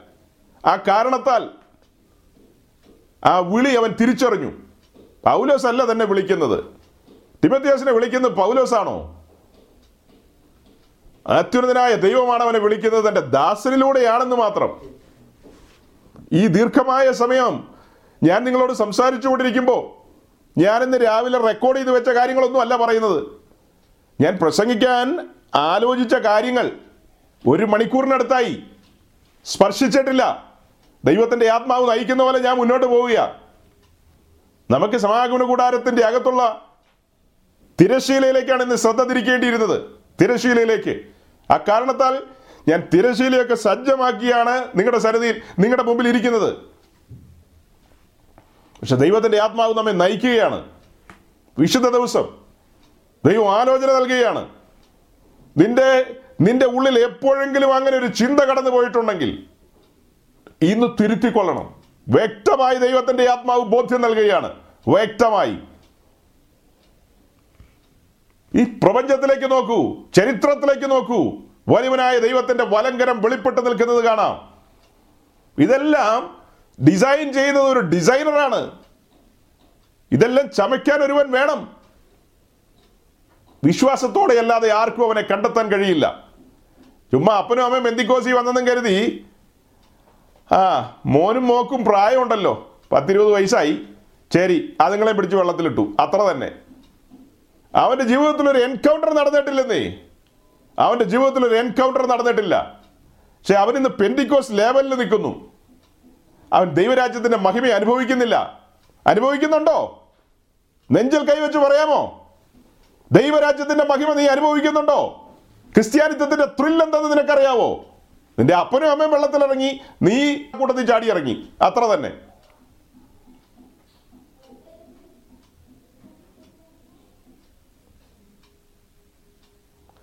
ദൈവിക ഇടപെടലുകൾ തിരിച്ചറിയണം. ദൈവിക ഇടപെടലുകൾ തിരിച്ചറിയണം. ഇപ്പൊ നമ്മൾ വായിച്ചതുപോലെ നിനക്ക് തന്നെ നീ ജ്ഞാനിയായിട്ട് തോന്നല്ലേ എന്ന് അതിന്റെ കൂട്ടത്തിൽ ഒരു വാക്യൂടെ വായിക്കാം. സദൃശിവാക്യങ്ങൾ മൂന്നിന്റെ ഏഴും കൂടെ. Proverbs chapter three verse seven Proverbs chapter three verse seven സദൃശിവാക്യങ്ങൾ മൂന്നിന്റെ ഏഴും കൂടെ ഈ കൂടെ ചേർത്തങ്ങ് വായിക്കാം. ഏതൊരു നമുക്ക് മുന്നോട്ട് പോവാം നിനക്ക് തന്നെ നീ ജ്ഞാനിയായി തോന്നരുത് യഹോവയെ ഭയപ്പെട്ട് ദോഷം വിട്ടുമാറുക ആ ദോഷം വിട്ട് മാറുക എന്നൊക്കെ പറഞ്ഞാൽ നമ്മൾ എന്തെങ്കിലും വലിയ ദോഷത്തിൽ കിടക്കുന്നു എന്നുള്ള അർത്ഥത്തിലല്ല. അതാ ഞാൻ പറഞ്ഞത് ഏതെങ്കിലും ഒരു സമയത്ത് നിന്റെ ജീവിതത്തിൽ കടന്നു വന്ന പ്രതിസന്ധികളുടെ നടുവിൽ പ്രതികൂലങ്ങളുടെ നടുവിൽ ദൈവത്തിന്റെ നേരെ നീ ചോദ്യചിഹ്നം ഉയർത്തിയെങ്കിൽ അവിടെയാണ് പറഞ്ഞത് മടങ്ങി വന്നോ മാനസാന്തരപ്പെട്ടോളാൻ. അങ്ങനെ ജീവിതത്തിൽ സംഭവിക്കാൻ പാടില്ല. ചരിത്രത്തിൽ ഭക്തന്മാരുടെ കാര്യങ്ങൾ ഈ പുസ്തകത്തിലുണ്ട്. അനേക ഭക്തന്മാരുടെ ചരിത്രം ഈ പുസ്തകത്തിലുണ്ട്. നാം ജീവിക്കുന്ന ഈ തലമുറയിൽ തന്നെ അനേക ഭക്തന്മാരുണ്ട് കേട്ടോ. ഭക്തന്മാരൊന്നും ഇല്ലാത്ത കാലമൊന്നും അല്ലത്. പുസ്തകം പറയുന്നു ഭക്തന്മാർ ഇല്ലാതെ പോകുന്നു വിശുദ്ധന്മാർ കുറഞ്ഞു പോകുന്നു എന്ന്. പക്ഷെ ഉണ്ട്. ഒരു ശേഷിപ്പ് അവിടെ ഇവിടെയൊക്കെ ഉണ്ട്. അപ്പോൾ ആ ഒരു ശേഷിപ്പിന്റെ കൂടെ ചേരാൻ പാകത്തിനൊരു മനോനിലയിലേക്ക് നാം വരണം. നിനക്ക് തന്നെ നീ ജ്ഞാനിയായിട്ട് തോന്നല്ലേ എന്ന് ജീവിതത്തിൽ ചെയ്യുന്ന സകല കാര്യങ്ങളുടെയും മുമ്പിൽ ദൈവസന്നിധിയിൽ അടിയറ പറഞ്ഞ് ദൈവമേ നിന്റെ ഇഷ്ടം എന്താണ് ഈ കാര്യത്തിൽ? നിന്റെ ഇഷ്ടം സ്വർഗത്തിലെ പോലെ ഭൂമിയിലും ആകണമേ എന്ന് പ്രാർത്ഥിച്ചതാണ് ഒരു കാലത്ത്. ഇന്നും അതേ ആഗ്രഹമാണ് നമ്മുടെ ഉള്ളിൽ. സമുദായ സഭകൾ കർത്താവ് പഠിപ്പിച്ച ആ കർത്തൃ പ്രാർത്ഥന അത് തത്തമ്മേ പൂച്ച പൂച്ച എന്ന് പറഞ്ഞ പോലെ ചൊല്ലിക്കൊണ്ടിരിക്കുന്നു. നമ്മൾ അങ്ങനെ ചൊല്ലാറില്ല. കാരണം നിന്റെ രാജ്യം വരണമേ എന്ന് നമ്മൾ പറഞ്ഞു കഴിഞ്ഞാൽ അവിടെ ഒരു കോൺട്രഡീഷൻ വരും. കാരണം നാം ഓൾറെഡി രാജ്യത്തിനകത്തായി. രാജ്യം നമ്മുടെ ഉള്ളിൽ വന്നു നാം രാജ്യത്തിലായി. ഇനി എങ്ങനെ അങ്ങനെ പറയും? ഇപ്പം പറയാവുന്ന കാര്യം ഇത്രയേ ഉള്ളൂ. നിന്റെ രാജ്യത്തിൽ എന്നെ കൊണ്ടുവന്നതോർത്ത് സ്തോത്രം. നിന്റെ രാജ്യത്തിൽ എന്നെ കൊണ്ടുവന്നതോർത്ത് സ്തോത്രം. അടുത്തത് എന്താ? അതെല്ലാ കാലത്തും ഒരുപോലെ മാറുന്നില്ല. നിന്റെ ഇഷ്ടം സ്വർഗത്തിലെ പോലെ ഭൂമിയിലും ആകണമേ തിരുവിഷ്ടം. സ്വർഗത്തിൽ എങ്ങനെയോ അങ്ങനെ തന്നെ ഭൂമിയിലും ആകണമേ അതായിരിക്കണം ആഗ്രഹം. ജീവിതത്തിലെ സമസ്ത മേഖലകളിലും ആ ഒരു ആഗ്രഹത്തിൽ തിമത്തിയോസിന്റെ ഉള്ളിൽ ആ ആഗ്രഹം ഉണ്ടായിരുന്നു. പ്രിയ സഹോദരി യൂനിക്കയുടെ ഉള്ളിൽ ആ ആഗ്രഹം ഉണ്ടായിരുന്നു. വാത്സല്യ അമ്മച്ചി ലോവീസിന്റെ ഉള്ളിലും അതേ ആഗ്രഹമായിരുന്നു. ദൈവത്തിന്റെ ഹിതം ഞങ്ങളുടെ ജീവിതത്തിൽ നിറവേറട്ടെ. അവർക്ക് എത്ര മക്കളുണ്ടെന്നൊന്നും ചോദിച്ചാൽ എനിക്ക് അത്ര വലിയ പിടിയൊന്നുമില്ല. എന്തായാലും തിമത്തിയോസ് അവരുടെ മകനാണ്. ആ തിമത്തിയോസിനോടുള്ള ബന്ധത്തിൽ ദൈവത്തിനു വേണ്ടി കൊടുക്കാൻ തയ്യാറാകുകയാണ്. ദീർഘകാലം കാത്തിരുന്നിട്ടാണ് ഒരു ശമുവേലിന് ലഭിച്ചത്. പക്ഷെ ഹന്നയെ സംബന്ധിച്ച് ചമുകലിനെ കൊണ്ടുപോയി പഠിപ്പിച്ച് എങ്ങോട്ടാ സാൻ ഫ്രാൻസിസ്കോയിലേക്ക് വിടാനല്ല പ്ലാൻ ചെയ്തത്. ഇരിക്കട്ടെ. തന്നവന്റെ കയ്യിലേക്ക് ഏൽപ്പിച്ചു കൊടുത്തു. നിന്റെ ഹിതം പോലെ അവനെ ആക്കി തീർക്കുക. ശമുവേൽ യഹോവയുടെ കൂടാരം വിട്ട് മാറാതെ നിന്നു. അവൻ ദൈവശബ്ദം കേട്ടു. ഹന്നയ്ക്ക് വേണമെങ്കിൽ ഒരു ക്ലെയിം ചെയ്യാം. എത്രയോ കാലമായി ഒരു കുഞ്ഞില്ലാതെ ഞാൻ കാത്തിരുന്നു. ഇപ്പൊ ആറ്റുനോറ്റ് കിട്ടിയതാ. ഇതിനെ എങ്ങനെ ഞാൻ അങ്ങനെ കൈകാര്യം ചെയ്യുന്നത്? പക്ഷെ ഹന്ന ചെയ്തത് എന്താ? ആ കുഞ്ഞിനെ സമർപ്പിച്ചു ഏൽപ്പിച്ചു കൊടുത്തു. ഇതാണ് ഭക്തന്മാരുടെ ഭക്തമതികളായ സഹോദരിമാരുടെയൊക്കെ ചരിത്രം നമ്മുടെ മുമ്പിൽ വരുന്നത്. നമ്മൾ റോമാലേഖനം വായിച്ചുകൊണ്ട് അങ്ങോട്ട് പോയത്. തിരുവഴുത്തുകളാൽ ഉളവാകുന്ന ആശ്വാസം തിരുവഴുത്തുകളാൽ ഉളവാകുന്ന സ്ഥിരത അതുപോലെ നമ്മുടെ ഉള്ളിൽ കത്തുന്ന പ്രത്യാശ അപ്പൊ തിരുവഴുത്തുകളിൽ നിന്ന് പ്രസംഗിക്കുകയാണ് നമ്മളിപ്പോ. തിരുവഴുത്തുകളെ തുറന്നു വെച്ചിട്ടാണ് ദൈവവചനം പറയുന്നത്. തിരുവഴുത്തുകളെ തുറന്നു വെച്ചിട്ടാണ് ദൈവശബ്ദം പുറപ്പെടുവിക്കുന്നത്. ഇത് നമ്മെ ജീവിപ്പിക്കണം. ഇത് നമ്മെ ഉറപ്പിക്കണം. ഇത് നമ്മെ നിവർത്തി നിർത്തണം. ബോധ്യങ്ങളുള്ളവരാക്കി തീർക്കണം. അതുകൊണ്ട് സഹോദരങ്ങളെ നമ്മൾ കൂടാരത്തിന്റെ അകത്തളങ്ങളിലേക്ക് കടന്നു വരികയാണ്. അകത്തളങ്ങളിൽ കടന്നു വരുമ്പോൾ പലകയെ കവർ ചെയ്തിരിക്കുന്ന നാല് മൂട് ശീല. ഏറ്റവും പുറമെയുള്ളത് പാഡ്ജേഴ്സ് സ്കിൻ അകത്തുള്ളത് നാല് കളറിലുള്ള നൂലുകളാൽ തുന്നിയത്. ഇതാണ് മെത്തേഡ് തിരിച്ചിടരുത്. തിരിച്ചല്ല കാര്യങ്ങൾ. നമ്മുടെ ക്രിസ്തീയ ജീവിതം പുറമെ നിന്ന് ആര് കണ്ടാലും അതിന് ഭംഗിയില്ലേലും കുഴപ്പമില്ല. ശോഭയില്ലേലും കുഴപ്പമില്ല. രൂപഗുണമില്ലെന്നോ കോമളത്വമില്ലെന്നോ ആര് പറഞ്ഞാലും കുഴപ്പമില്ലെന്നേ. നാട്ടുകാർ നമ്മളെ വിടക്കുന്ന എണ്ണട്ടെ. അവർ നമ്മെ പഴിക്കട്ടെ. അവർ നമ്മെ ദുഷിക്കട്ടെ. അതെല്ലാം പുറമെ നിന്നാണ് അവർ കാണുന്നത്. അവർ കാണുന്നത് കോലാട്ടി അവർ കാണുന്നത് എന്താ? അവർ കാണുന്ന തകശ തോലക്കിയ പക്ഷെ അതിന് നടുവിൽ ഒരു സമർപ്പണത്തിലാണ് നാം എന്നുള്ളത് അവർ പലരും അറിയുന്നില്ല. നാം ഒരു സമർപ്പണത്തിലാണെന്നുള്ളത് പലരും അറിയുന്നില്ല. ഇതിന് നടുവിൽ നമ്മൾ അങ്ങനെ മുന്നോട്ട് പോകുമ്പോൾ നമ്മുടെ ഉള്ളിൽ ആ തേജസ്സിന്റെ മണ്ഡലങ്ങൾ വെളിപ്പെടുകയാണ്. തേജസ്സിന്റെ അനുഭവങ്ങൾ. പല കാര്യങ്ങളും ഈ കാര്യത്തെക്കുറിച്ച് ഇനിയും പറയാനുണ്ട്. ദൈവം അനുവദിക്കുന്ന പോലെ പിന്നീട് മുൻപോട്ട് പോകുമ്പോൾ ഏതെങ്കിലും സമയത്ത് ദൈവാത്മാവ് ഇങ്ങനെ നമ്മളെ ട്രാക്ക് തെറ്റിച്ചൊക്കെ കൊണ്ടുപോകും. ആ സമയത്ത് നമുക്ക് ആ കാര്യങ്ങളെ പിന്നെയും ചിന്തിക്കാം. അപ്പോൾ അങ്ങനെ നമ്മൾ വിശുദ്ധ സ്ഥലത്തേക്ക് കടന്നു വന്ന് നിൽക്കുമ്പോൾ ബാക്കിലേക്ക് നോക്കിയാൽ കാണുന്ന കൂടാരമറശീല മുന്നിലേക്ക് നോക്കിയാൽ തിരശീല സൗരങ്ങളിൽ നമ്മൾ കാണുന്ന ഈ സമാഗമന കൂടാരത്തിന്റെ പിക്ചറിലേക്ക് നോക്കുമ്പോൾ വാതിലുകൾ എന്നൊരു വിഷയത്തെക്കുറിച്ച് ചിന്തിക്കുമ്പോൾ മൂന്ന് വാതിലുകളെ കാണാം. അതായത് കയറി വരുമ്പോൾ ആദ്യം കാണുന്നത് പ്രാകാര വാതിൽ അഥവാ അതെ അതെ. പ്രാകാരവാതിൽ. പ്രാകാരവാതിലിനൊരു പ്രാകാര വാതിലിനൊരു മറശീലയുണ്ട് അതിന് നമ്മൾ പറയുന്ന പ്രാകാര മറശീല എന്നാണ്. അഥവാ ഒരു സ്ക്രീൻ അവിടെ ഉണ്ടെന്ന് ചുരുക്കം. ഏറ്റവും പുറമെ കാണുന്ന ഒരേ ഒരു വാതിൽ. ആ വാതിൽ പ്രാകാരവാതിൽ. അതിൽ ഒരു മറശീലയുണ്ട് അതുകൊണ്ട് നമ്മൾ അതിനെ പ്രാകാര മറശീല എന്ന് പറയും. അത് കടന്ന ഒരാൾ അകത്തേക്ക് കയറി വരിക എന്ന് പറഞ്ഞാൽ പ്രാകാരത്തിലേക്കാണ് കയറി വരുന്നത്. പ്രാകാരത്തിലേക്ക് കയറി വന്നിട്ട് ഇനി കൂടാരത്തിനകത്തേക്ക് കയറണമെങ്കിൽ അവിടെ കൂടാരമറശീല കാണാം. കൂടാരമറശീല. നമുക്ക് ആ താഴെയുള്ള പിക്ചറിൽ കാണാതെ അതിന്റെ ആ തുറന്നു വെച്ച ഭാഗമാണ് ഈ പിക്ചറിന്റെ താഴെ നിങ്ങൾ കാണുന്നത്. അപ്പം കൂടാരത്തിനകത്തേക്ക് കടന്നു വരുമ്പോൾ അവിടെയാണ് കൂടാരമറശീലയുള്ളത്.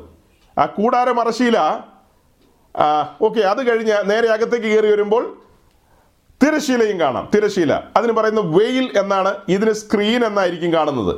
നിങ്ങളുടെ ഇംഗ്ലീഷ് ബൈബിൾ വായിക്കുന്നവരുടെ പുസ്തകത്തിൽ സ്ക്രീൻ എന്നായിരിക്കും കാണുന്നത് മറ്റത് വെയിൽ എന്നായിരിക്കും കാണുന്നത്. തിരശീല ഇത് കൂടാര മറശീല വെളിയിലുള്ളത് പ്രാകാര മറശീല ഇത് തന്നെ ഒരു ദീർഘമായ പഠന വിഷയമാണ്. നമ്മളിത് ഓടിച്ചു പറഞ്ഞങ്ങ് പോവുക ചെയ്തത്. ഇത് ദീർഘമായ ഒരു പഠന വിഷയമാണ്. അപ്പോൾ കൂടാരത്തിന് ഒരേ ഒരു വാതിൽ. ആ വാതിൽ യേശു ക്രിസ്തുവിനെ കാണിക്കുന്നു അഥവാ സുവിശേഷത്തെ കാണിക്കുന്നു. അതിലേക്ക് നമ്മൾ സൂക്ഷിച്ചു നോക്കുമ്പോൾ നാല് തൂണുകളിലാണ് പ്രാകാര മറശീല തൂക്കിയിട്ടിരിക്കുന്നത്. നമ്മളത് നേരത്തെ ചിന്തിച്ചതാണ് അല്പമായിട്ട്. നാല് തൂണുകളിലാണ് പ്രാകാര മറശീല തൂക്കിയിട്ടിരിക്കുന്നത്. ആ നടുക്കുള്ള നാല് തൂണെന്ന് പറയുമ്പോൾ നല്ല വിസ്താരത്തിലാണ് ആ നാല് തൂണിരിക്കുന്നത് ദൈവരാജ്യത്തിലേക്കുള്ള പ്രവേശത്തിന് വാതിൽ ഇടുങ്ങിയതല്ല. ഞാനൊരു തിരുത്തു തരികയാണ് സഹോദരങ്ങൾക്ക്. നമ്മൾ പൊതുവെ കേട്ടിരിക്കുന്നതും നമ്മൾ പൊതുവെ മനസ്സിലാക്കിയിരിക്കുന്നതുമായ ഒരു കാര്യം ഇടുക്കവും ഞെരുക്കവുമുള്ള വാതിലിനെ കുറിച്ച് കേട്ടിട്ടുണ്ട് മത്തായി ഏഴാം അധ്യായത്തിൽ. അത് വെച്ചിട്ട് പലരും ചിന്തിക്കുന്നത് ദൈവരാജ്യത്തിലേക്കുള്ള പ്രവേശനം എന്ന് പറയുന്നത് ഇടുക്കുവാതിലൂടെയാണ് അങ്ങനെ ചിന്തിക്കരുത്. ആ ചിന്ത എന്ന് പറയുന്നത് റോങ് ചിന്തയാണ്. അതായത് ദൈവരാജ്യത്തിലേക്കുള്ള പ്രവേശനം എന്ന് പറയുന്നത് വിശാലമായ വാതിലാണ്. അതിനുള്ള വാക്യങ്ങളൊക്കെ ഉണ്ട് പിന്നാലെ ഞാൻ തരാം. അപ്പോൾ വാതിൽ വിശാലം തന്നെയാണ് ദൈവരാജ്യത്തിലേക്ക്. അവൻ നമ്മെ വിളിക്കുകയാണ്. സകല വംശത്തിലും ഗോത്രത്തിലും ഭാഷയിലും ജാതിയിലും നിന്നുള്ള നമുക്കെല്ലാവർക്കും കടന്നു വരാവുന്ന ഒരു വിശാലതയുണ്ട് ആ വാതിലിന്. നാല് തൂണുകൾ മാത്രമാണ് അവിടെ. അതിനകത്തൂടെ അകത്തേക്ക് കടക്കാം. എന്നാൽ അകത്ത് കടന്നു വന്നാൽ ദൈവരാജ്യത്തിൽ വന്നു കഴിഞ്ഞാൽ അവർ ദൈവത്തിന്റെ സന്നിധിയിലേക്ക് അടുക്കുന്തോറും കൂടാരത്തിനകത്തേക്ക് പ്രവേശിക്കുമ്പോൾ കൂടാരമറശീല കൂടാരമറശീല തൂക്കിയിട്ടിരിക്കുന്ന അഞ്ച് തൂണുകളിലാണ്. അഞ്ച് തൂണുകളിൽ ഈ പറയപ്പെട്ട തൂണുകളെല്ലാം കതിരമരം കൊണ്ടുള്ളതാണ്. കതിരമരം കൊണ്ടുള്ള തൂണുകളിലാണ് തൂക്കിയിട്ടിരിക്കുന്നത്. അപ്പോൾ അതിനെക്കുറിച്ച് പുറകെ പറയാം. അപ്പോൾ അങ്ങനെ അകത്തേക്ക് കിടക്കുന്ന വാതിൽ കൂടാരവാതിൽ എന്ന് പറയുന്നത് ഇടുക്കമുള്ളതാണ് ഇടുക്കം. അതിന് വേണ്ട ഒരു വിക്കറ്റ് ഗേറ്റ് എന്നുള്ള നിലയിൽ ചിന്തിക്കാം. അകത്തേക്ക് ഓടി അങ്ങ് കടന്നു പോകാൻ പറ്റത്തില്ല ഈസി അല്ല. അവിടെയാണ് മത്തായി ഏഴാം അധ്യായത്തിലെ വാക്യം വരുന്നത്. ഇതിനകത്തേക്കുള്ള പ്രവേശനത്തിൽ വാതിൽ ഇടുക്കമുള്ളതും വഴി ഞെരുക്കമുള്ളതും എന്ന് വെളിപ്പെട്ട് വരുന്ന അവിടെയാണ്. അല്ലാതെ വെളി നിൽക്കുന്ന ഒരു മനുഷ്യനോട് അവനോട് ഇത്തരം കാര്യങ്ങളൊന്നും നമ്മൾ പറയുന്നില്ല. ഔട്ട്സൈഡ് നിൽക്കുന്ന ഒരാളോടും നമ്മൾ മത്തായി ഏഴൊന്നും അല്ല പറയുന്നത്. അവനോട് പറയുന്നത് മോസ്റ്റ് വെൽക്കം എന്നാണ്. കടന്നു വരാം. ദൈവരാജ്യത്തിലേക്കുള്ള പ്രവേശനം. സ്വാഗതം സുസ്വാഗതം. അകത്തേക്ക് കടന്നു വന്നു കഴിഞ്ഞിട്ട് അതായത് അവൻ രക്ഷാനിർണയം പ്രാപിച്ച് ദൈവരാജ്യത്തിലേക്ക് കടക്കുന്നു. ഇനി അടുത്ത പടി എന്ന് പറയുന്നതാണ് സ്നാനം. അത് നമ്മൾ അങ്ങനെ പിടിച്ച് മുക്കത്തില്ല. സ്നാനത്തിന് മുമ്പ് ഒരു ചടങ്ങുണ്ട്. അതെന്താ? സ്നാനത്തിന് മുമ്പ് ഒരു ചടങ്ങ്. അതാണ് ഇരുന്ന് കണക്ക് കൂട്ടി നോക്കുക എന്ന് പറയുന്ന ഒരു ചടങ്ങുണ്ട്. അത് കേട്ടിട്ടില്ല അല്ലേ? അത് കേട്ടുകൊള്ളുക. രക്ഷയ്ക്കും സ്നാനത്തിനിടയ്ക്കുള്ള ഒരു ചടങ്ങാണത്. ഇപ്പൊ അങ്ങനത്തെ ആചാരങ്ങളൊന്നും ഇല്ല. ഈ കാലത്ത് അങ്ങനത്തെ ആചാരങ്ങളൊക്കെ കുറഞ്ഞു പോയി. പണ്ട് കാലത്ത് ഇങ്ങനത്തെ ആചാരങ്ങൾ ഉണ്ടായിരുന്നു ഇരുന്ന് കണക്ക് കൂട്ടി നോക്കണം. എന്തിനാ കണക്ക് കൂട്ടി നോക്കുന്നത്? സ്നാനപ്പെട്ട് കഴിഞ്ഞാൽ പിന്നെ എന്താ? കൂടാരത്തിനകത്തേക്ക് കയറണമെങ്കിൽ കൂടാരവാതിൽ ഇടുക്കമുള്ളതാണ്. വഴി അങ്ങോട്ടുള്ള വഴി ഞെരുക്കമുള്ളതാണ്. ദിനംതോറും ക്രൂശെടുക്കണം നുഖത്തിൻ കീഴിലായിരിക്കണം. പിന്നെ എന്താ? അങ്ങനെ ഓരോരോ കാര്യങ്ങൾ പറഞ്ഞു കൊണ്ടുവരും. ഇതെല്ലാം മനസ്സിലായി കഴിയുമ്പോൾ ഒരുവൻ എന്ത് ചിന്തിക്കും? ഈ വഴിക്ക് പോകണ്ടെന്ന് ചിന്തിക്കും. ഇപ്പോൾ തന്നെ ഈ മെസ്സേജ് കേട്ടുകൊണ്ടിരിക്കുമ്പോൾ എന്താ തോന്നുന്നത്? ഈ കഴിഞ്ഞു പോയ ഒരു മണിക്കൂർ കേട്ടിരിക്കാൻ തോന്നുമോ?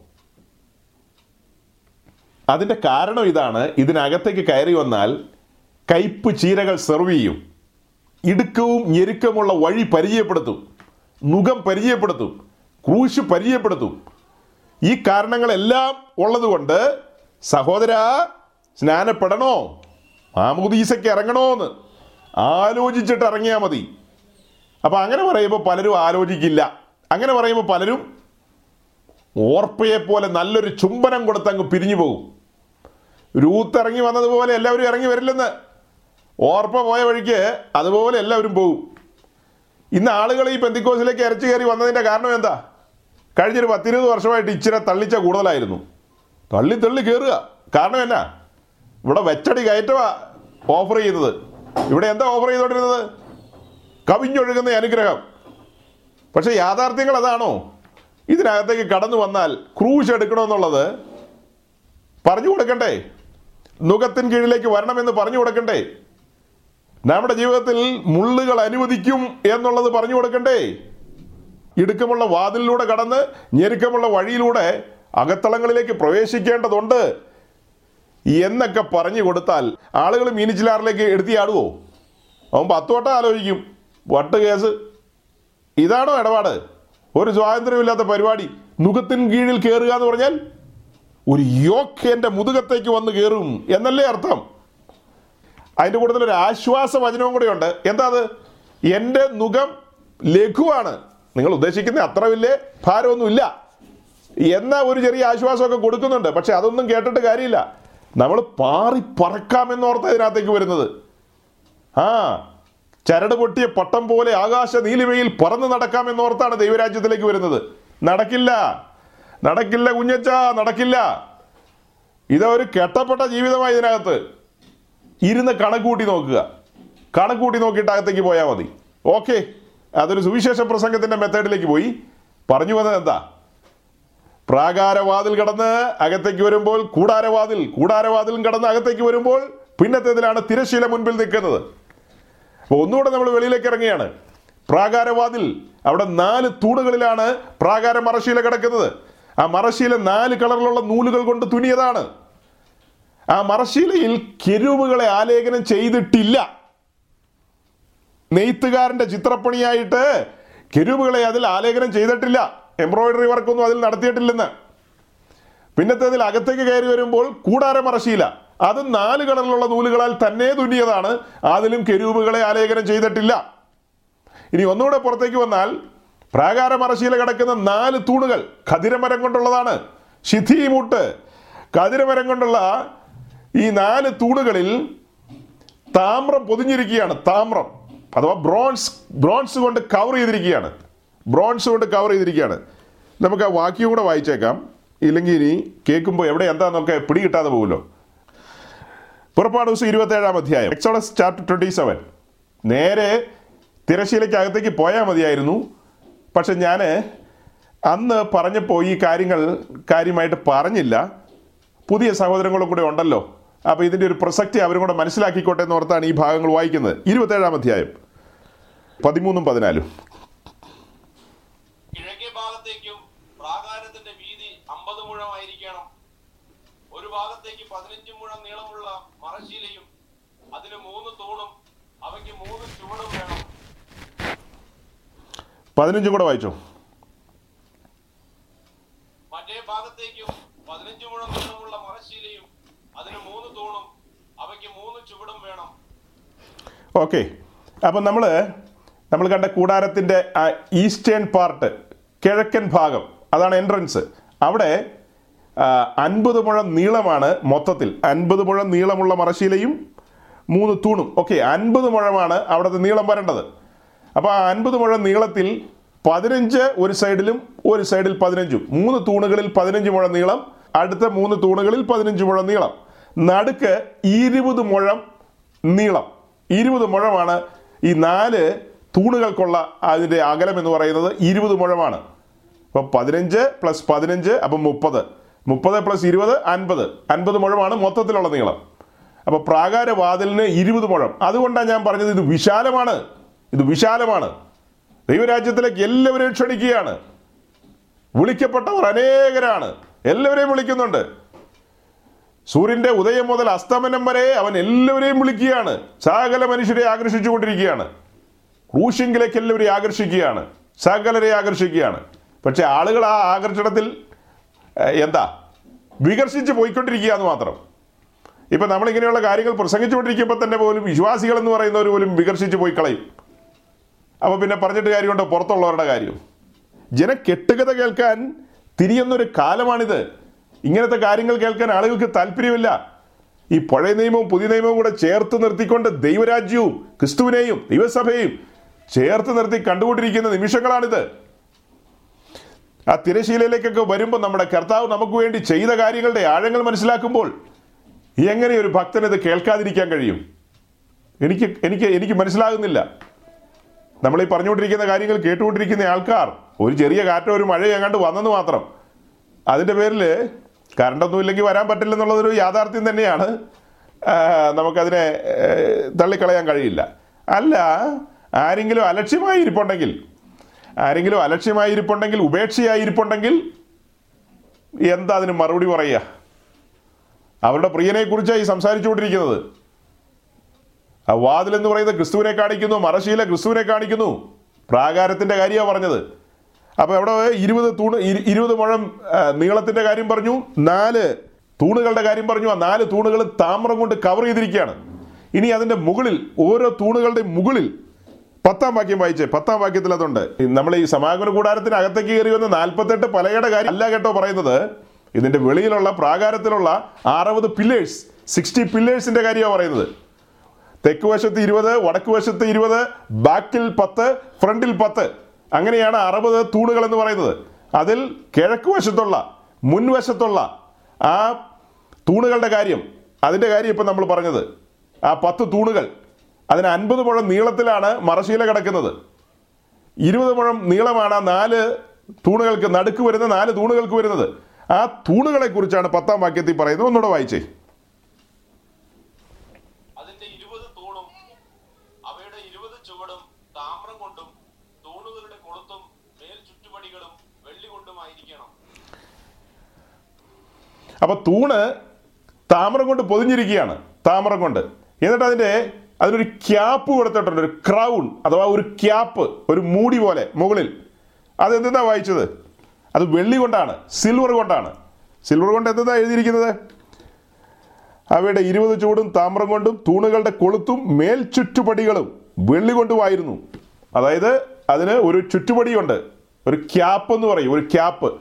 ഖതിരമരം കൊണ്ടുള്ള പില്ലറുകൾ താമ്രം കൊണ്ട് പൊതിഞ്ഞിരിക്കുന്നു. ആ പില്ലറുകൾ നമ്മെ ഓരോരുത്തരെയും കാണിക്കുന്നു. ആ പില്ലറുകൾ നിൽക്കുന്നത് താമ്ര ചുവടുകളിലാണ്. ബ്രോൺസ് സോക്കറ്റുകളിലാണ് അത് നിൽക്കുന്നത്. ഈ കതിരമരം നേരെ മണ്ണിൽ മുട്ടിയിട്ടില്ല. നേരെ മണ്ണിൽ മുട്ടിക്കഴിഞ്ഞാൽ ഇത് മണ്ണിൽ വേറിറങ്ങും. കതിരമരമാ അതിന്റെ ആ പ്രകൃതി ഉണ്ടല്ലോ. നമ്മുടെ മനുഷ്യപ്രകൃതി അത് കാണിക്കുന്നത്. ആദാമ്യ പ്രകൃതി. മണ്ണിൽ വെച്ചാൽ അത് അങ്ങനെ വേറിറങ്ങിപ്പോവും. അപ്പോൾ ആ കൊള്ളാം. വെരി ഗുഡ് അപ്പോൾ ശ്രദ്ധിക്കുക. ഈ കാണുന്ന ആ പില്ലർ പില്ലറിന്റെ ടോപ്പിൽ ഒരു ക്യാപ്പ് കണ്ടില്ലേ? ഒരു ക്രൗൺ എന്ന് വേണേ വിളിക്കാം ഒരു ക്യാപ്പ് എന്ന് വിളിക്കാം. ഇവിടെ മലയാളത്തിൽ എഴുതിയിരിക്കുന്നത് വായിച്ചാൽ അത്ര പിടികിട്ടില്ല. മേൽ ചുറ്റുപടികളും എന്നൊക്കെ പറഞ്ഞ് എങ്ങനെ മനസ്സിലാവാനാ? അപ്പോൾ അത് സിൽവർ കൊണ്ടുള്ളതാണ് വെള്ളി കൊണ്ടുള്ളതാണ്. അതിന് ഹുക്സ് ഉണ്ട് ഹുക്ക് ആ ഹുക്കിൽ കയറ് കെട്ടിയിരിക്കുകയാണ്. അത് കയറ് കെട്ടി അത് എന്താ നിലത്ത് കുറ്റിയടിക്കുകയാണ് പിന്നെ. കയറ് കെട്ടി നിലത്ത് കുറ്റിയടിക്കുന്നു മണ്ണിൽ. ആ പോകുന്ന മണലാരണ്യത്തിൽ കുറ്റിയടിച്ചിറക്കുന്നു. അങ്ങനെയാണ് തൂണുകൾ രണ്ട് സൈഡിലേക്കും പിടിച്ച് ഉറപ്പിച്ചു നിർത്തുന്നത്. തൂണുകൾ രണ്ട് സൈഡിലേക്കും കയറുകൾ കയറുകളാൽ വലിച്ചു മുറുക്കി കുറ്റിയടിച്ചിറക്കി നിർത്തിയിരിക്കുകയാണ്. അപ്പൊ ഈ കതിരമരത്തിന് മുകളിൽ കാണുന്ന എന്താ? സിൽവർ കൊണ്ടുള്ള ക്യാപ്പാണ്. ഇപ്പം നമ്മൾ എഫ് എസ് ലേഖനം തുറക്കുമ്പോൾ നമുക്ക് അവിടെ കാണാൻ കഴിയുന്നുണ്ട്. വീണ്ടെടുക്കപ്പെട്ടവർ സർവായുധ വർഗം ധരിച്ച് നിൽക്കുന്ന ഒരു നിൽപ്പ്. രക്ഷ എന്ന ശിരസ്ത്രം. രക്ഷ എന്ന ശിരസ്ത്രം. നാം എങ്ങനെ രക്ഷയിലേക്ക് വരുന്നത്? യേശു ക്രിസ്തുവിന്റെ രക്തത്താലുള്ള വീണ്ടെടുപ്പ്. വീണ്ടെടുക്കപ്പെട്ടവനാണ് ആ നിൽക്കുന്നത്. അവന്റെ തലയിൽ രക്ഷയെന്ന ശിരസ്ത്രം ഇരിക്കുകയാണ്. ആ ക്യാപ്പ് അതില്ലാതെ നിൽക്കാൻ പറ്റത്തില്ല. മോശയ്ക്ക് കിട്ടിയ അളവ് പർവതത്തിലെ അളവാണ്. പർവതത്തിലെ മാതൃക പ്രകാരം മോശ ഇത് പണിയുമ്പോൾ അതിനകത്ത് നിശ്ചയമായും ഈ സിൽവർ ക്യാപ്പ് ഉണ്ടായിരിക്കണം. ഇപ്പൊ വീണ്ടെടുക്കപ്പെട്ടവരോടുള്ള ബന്ധത്തിൽ നാം നിൽക്കുന്നത് വെള്ളിച്ചൂടിലാണ്. അപ്പോൾ തന്നെ ഈ മുകളിൽ എന്താ കാണിക്കുന്നത്? ഈ സിൽവർ ക്യാപ്പാണ് കാണിക്കുന്നത്. അതായത് രക്ഷയുടെ ശിരസ്ത്രവും ധരിച്ചുകൊണ്ട് നാം ഈ ഭൂമിയിൽ അന്യരും പരദേശികളും എന്ന നിലയിൽ നിൽക്കുകയാണ്. നാം പോരാട്ടത്തിൽ നിൽക്കുകയാണ്. ഒരു പോരാട്ടത്തിലാണ് നിൽക്കുന്നത്. ഇങ്ങനെ നിൽക്കുന്ന ഈ നിൽപ്പിൽ ദൈവസ്നേഹത്തിന്റെ പാശങ്ങളാൽ ആ കയറെന്ന് പറയുന്നത് എന്താ? ദൈവസ്നേഹത്തിന്റെ കയറുകളാണത്.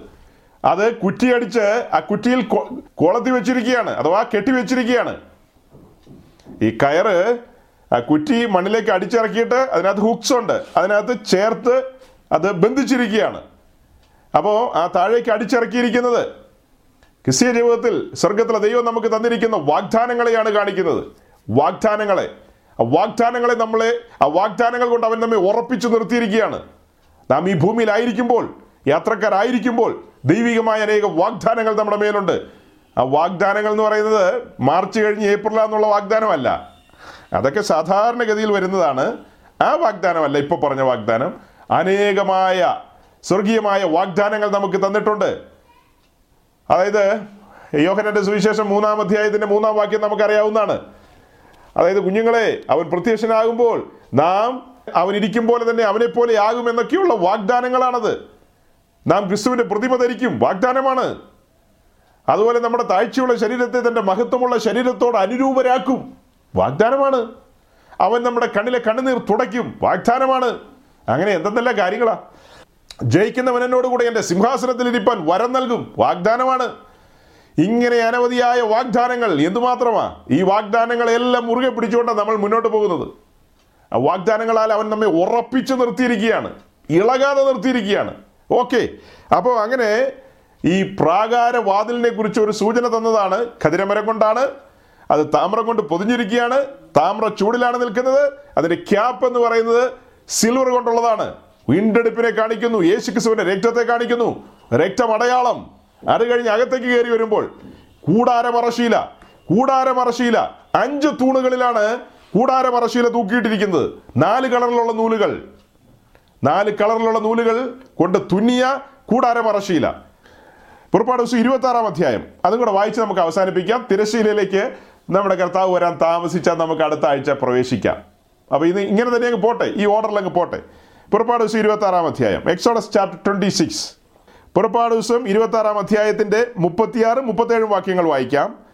Verse thirty six and thirty seven വായിച്ചാട്ടെ നീലനൂൽ ധൂമ്രനൂൽ ചുവപ്പുനൂൽ പിരിച്ച പഞ്ഞിനൂൽ എന്നിവ കൊണ്ട് ചിത്രത്തയിൽ പണിയായ ഒരു മറയും കൂടാരത്തിന്റെ വാതിലിൽ ഉണ്ടാകണം മറശ്ശീലയ്ക്ക് കതിരമരം കൊണ്ട് അഞ്ച് തൂണുണ്ടാക്കി പൊന്നുകൊണ്ട് പൊതിയണം അവയുടെ കൊളുത്ത് പൊന്നുകൊണ്ടായിരിക്കണം അവയ്ക്ക് താമരം കൊണ്ട് അഞ്ച് ചുവടും വാർപ്പിക്കണം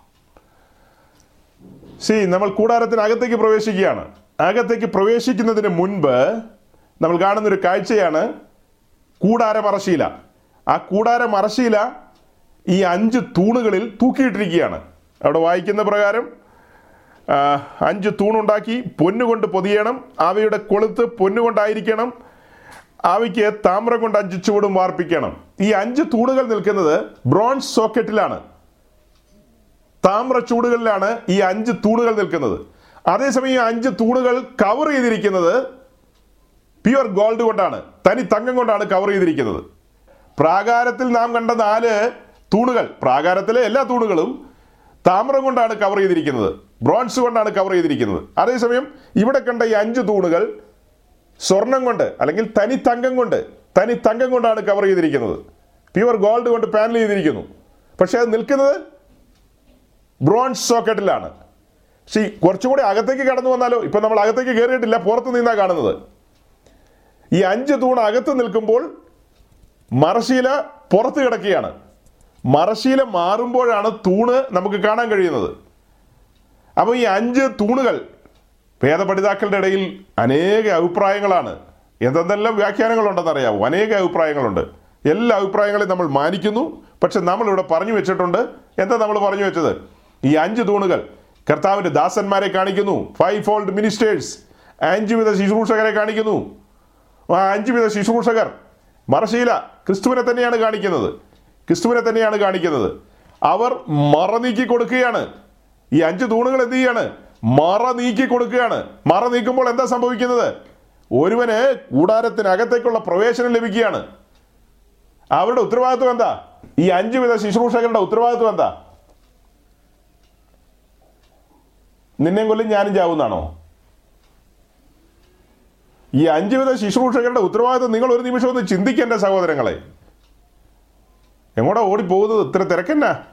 ഒരു മിനിറ്റ് അവിടെ നിൽക്ക് അഞ്ച് തൂണുകളിലേക്ക് നോക്കിയേ.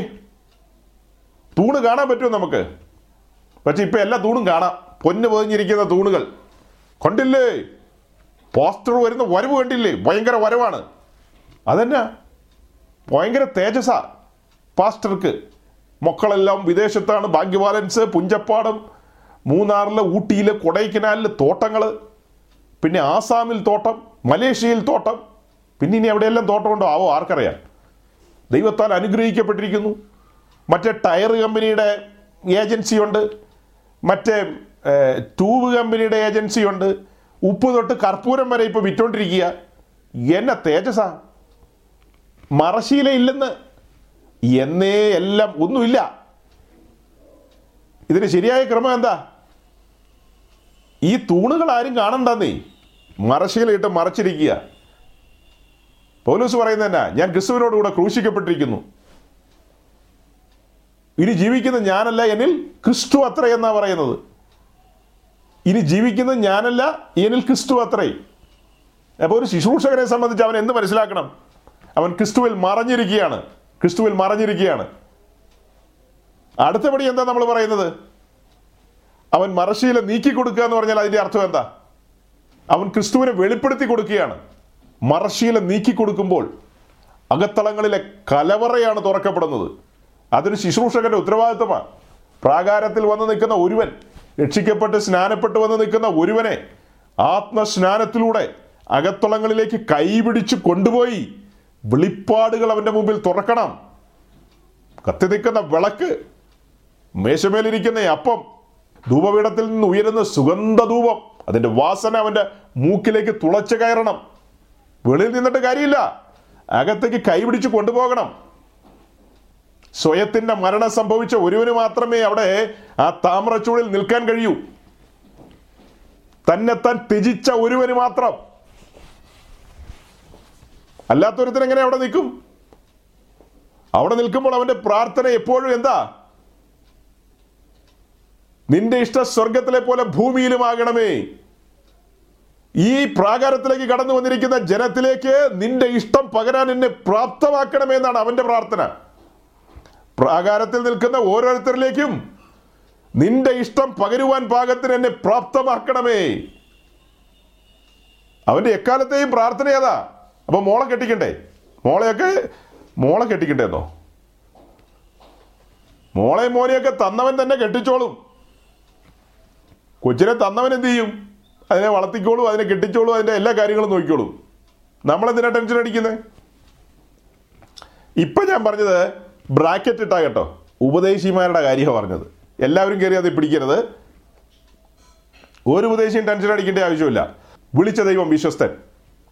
അത് പറഞ്ഞപ്പോഴാ. എനിക്ക് വളരെ അടുപ്പമുള്ള ഒരു ഫാമിലി അവിടുത്തെ സഹോദരങ്ങൾ വിദേശത്ത് ജോലി ചെയ്യുക അവർ ഒരു ലീവിന് നാട്ടിൽ വന്നു. നാട്ടിൽ വന്നപ്പോൾ ഒരു കൊച്ചിക്കാരൻ ഉദ്ദേശി ഒരു കൊച്ചു ഉദ്ദേശി അവരെ കാണാൻ ചെല്ലുക. കാണാൻ ചെന്നപ്പോൾ പറയുക അതേ മോൾക്ക് പത്തിരുപത്തഞ്ച് വയസ്സാകാറായി ഇന്ന്. അതിനിപ്പോൾ ഞങ്ങൾ എന്ത് ചെയ്യണം? ഈ കൊച്ചിക്കാരൻ കൊച്ചു ഉദ്ദേശി സ്വദേശത്തേക്ക് വന്നിരിക്കുന്ന വിദേശത്ത് ജോലി ചെയ്യുന്ന സഹോദരങ്ങളോട് പറയുകയാണ് കാര്യങ്ങൾ സ്നേഹം കൊണ്ട് പറഞ്ഞതാ ലോഹ്യം കൊണ്ടൊക്കെ പറഞ്ഞതാ അല്ലാതെ വേറെ അർത്ഥത്തിൽ നിങ്ങൾ ചിന്തിക്കണ്ട. എന്ത് സ്നേഹമാണേലും എന്ത് ലോഹ്യമാണേലും അപ്പൊ സ്വാഭാവികമായിട്ടും ചോദിക്കുമല്ലോ എല്ലാവരും ഭാര്യ ഭാര്യ സുഖമായിരിക്കുന്നു മക്കളൊക്കെ സുഖമായിരിക്കുന്നു മോളിപ്പോൾ എന്ത് ചെയ്യുന്നു എന്ന് ചോദിക്കും. അപ്പോൾ പറയുമല്ലോ അവളിപ്പോൾ പി ജി ഒക്കെ കഴിഞ്ഞിരിക്കുക പത്തിരുപത്തഞ്ചായി വയസ്സായി. പിന്നെ ഒരു അർത്ഥം വെച്ച് അതെന്നെ അർത്ഥം വെച്ച് പറയുന്നേ? ആ അവളുടെ കാര്യത്തിൽ ഒരു നീക്കുപോക്കൊക്കെ വേണ്ടതുണ്ട്. നിങ്ങളൊക്കെ ഉള്ളതാണ് എന്റെ ഒരു ആശ്വാസം. എന്ന് പറഞ്ഞ തകർന്നു പോയില്ലേ? കൊച്ചിക്കാരൻ കൊച്ചു കൊച്ചുപദേശി നീ എവിടെ നിന്ന് വന്നു? നീ ഏത് പട്ടിക്കാട്ടിൽ നിന്ന് വന്നടാ ഉവേ നീ വിദേശത്തും സ്വദേശത്തുള്ള ആളുകളെ കണ്ടിട്ടാണോ നിന്റെ മോളെ വളർത്തിയത്? നിനക്ക് ദൈവത്തെ ഓർത്ത പുസ്തകം ഒന്ന് താഴെ വയ്ക്കാവോ? ഈ പുസ്തകം കൈ വെച്ചുകൊണ്ടാണോ നീ ഈ സൈസ് വർത്തമാനമൊക്കെ പറയുന്നത്? സഹോദരങ്ങളെ ഈ അഞ്ച് തൂണ് സ്വയത്തിന്റെ മരണം സംഭവിച്ചവരാണ്. അവർ അവർക്കായി ചിന്തിക്കുന്നില്ല. അവർ അവർക്കായി ചിന്തിക്കുന്നില്ല. അവർ അശക്തരുടെ ബലഹീനതകളെ ചുമക്കാൻ പാകത്തിന് പ്രാപ്തമായി നിൽക്കുകയാണ്. അവിടെ നിൽക്കണമെങ്കിൽ അവിടെ നിൽക്കണമെങ്കിൽ ഒരു വാക്യോടെ വായിക്കാം. ഒന്ന് തെസ്ലോനിക്ക് ലേഖനം രണ്ടാം അധ്യായം first Thessalonians chapter two verse four ഞങ്ങളെ സുവിശേഷം പരമേൽപ്പിക്കേണ്ടതിന് ഞങ്ങൾ ദൈവത്തിന് കൊള്ളാകുന്നവരായി തെളിഞ്ഞതുപോലെ ഞങ്ങൾ മനുഷ്യരെയല്ല ഞങ്ങളുടെ ഹൃദയം ശോധന ചെയ്യുന്ന ദൈവത്തെ അത്രേ പ്രസാദിപ്പിച്ചുകൊണ്ട് സംസാരിക്കുന്നത്. ഇവിടെ നിന്ന് വല്ലതുമൊക്കെ സംസാരിക്കണമെങ്കിൽ ദൈവത്തെ മാത്രം പ്രസാദിപ്പിക്കുന്നവനാകണം. മനുഷ്യരെ പ്രസാദിപ്പിക്കുന്നവനാണെങ്കിൽ വിദേശത്തു നിന്ന് വന്നവരോടോ സ്വദേശത്തു നിന്ന് വന്നവരോടോ നമ്മൾ എന്തിനാണ്? മോക്ക് ഇരുപത്തഞ്ച് വയസ്സായി നാൽപ്പത്തഞ്ച് വയസ്സായി എന്നൊക്കെ എല്ലാവരോടും പറയുന്നത് എന്തിനാ? എനിക്ക് മനസ്സിലാകുന്നില്ല.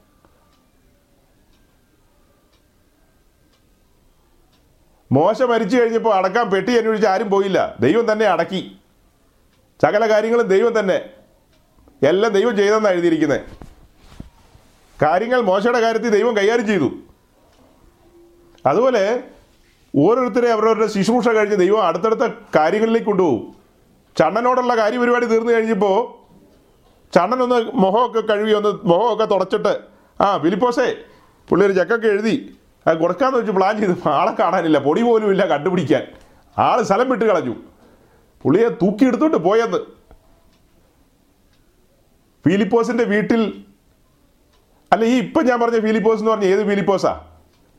ബെയ്സ് ഫിലിപ്പോസ് ആണോ കൈസിരക്കാരൻ ഫിലിപ്പോസ് ആണോ ഇപ്പൊ ഞാനൊരു ഫിലിപ്പോസിന്റെ കാര്യം പറഞ്ഞല്ലോ. എത്യോപ്യക്കാരൻ വെള്ളത്തിൽ വെള്ളത്തിലിറക്കിയ ഫിലിപ്പോസ്. ആ ഫിലിപ്പോസ് കൈസരിക്കാരനാണോ ചെയ്തക്കാരനാണോ ന്യൂസിലാൻഡുകാർ ആരെങ്കിലും ഒരാൾ മറുപടി പറഞ്ഞേ? ആ പരീക്ഷകൾ ഇങ്ങനെയും വരും. വേറൊരാളും പറയണ്ട ന്യൂസിലാൻഡുകാർ ആരെങ്കിലും ന്യൂസിലാൻഡുകാർ ആരെങ്കിലും ഉണ്ടോ ദൈവമേ?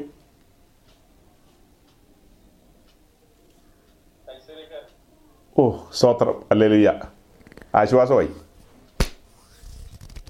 പെട്ടെന്ന് രണ്ട് പേര് പറഞ്ഞപ്പോൾ ഒരു നമ്മുടെ തിക്കുമ്പളുമൊക്കെ പോകും ഓർക്കാപ്പുറത്ത് ബെയ്സേതയാണോ കൈസരയാണോ? എന്റെ ദൈവമേ പരീക്ഷ ഈ രീതി വരുമോ എന്ന് ആളുകൾ ചിന്തിച്ചു കളയും. ആട്ടെ ബെയ്സേതക്കാരൻ ഫിലിപ്പോസ് ആരാ? പന്ത്രണ്ട് അപ്പോസലന്മാരിൽ ഒരുവൻ.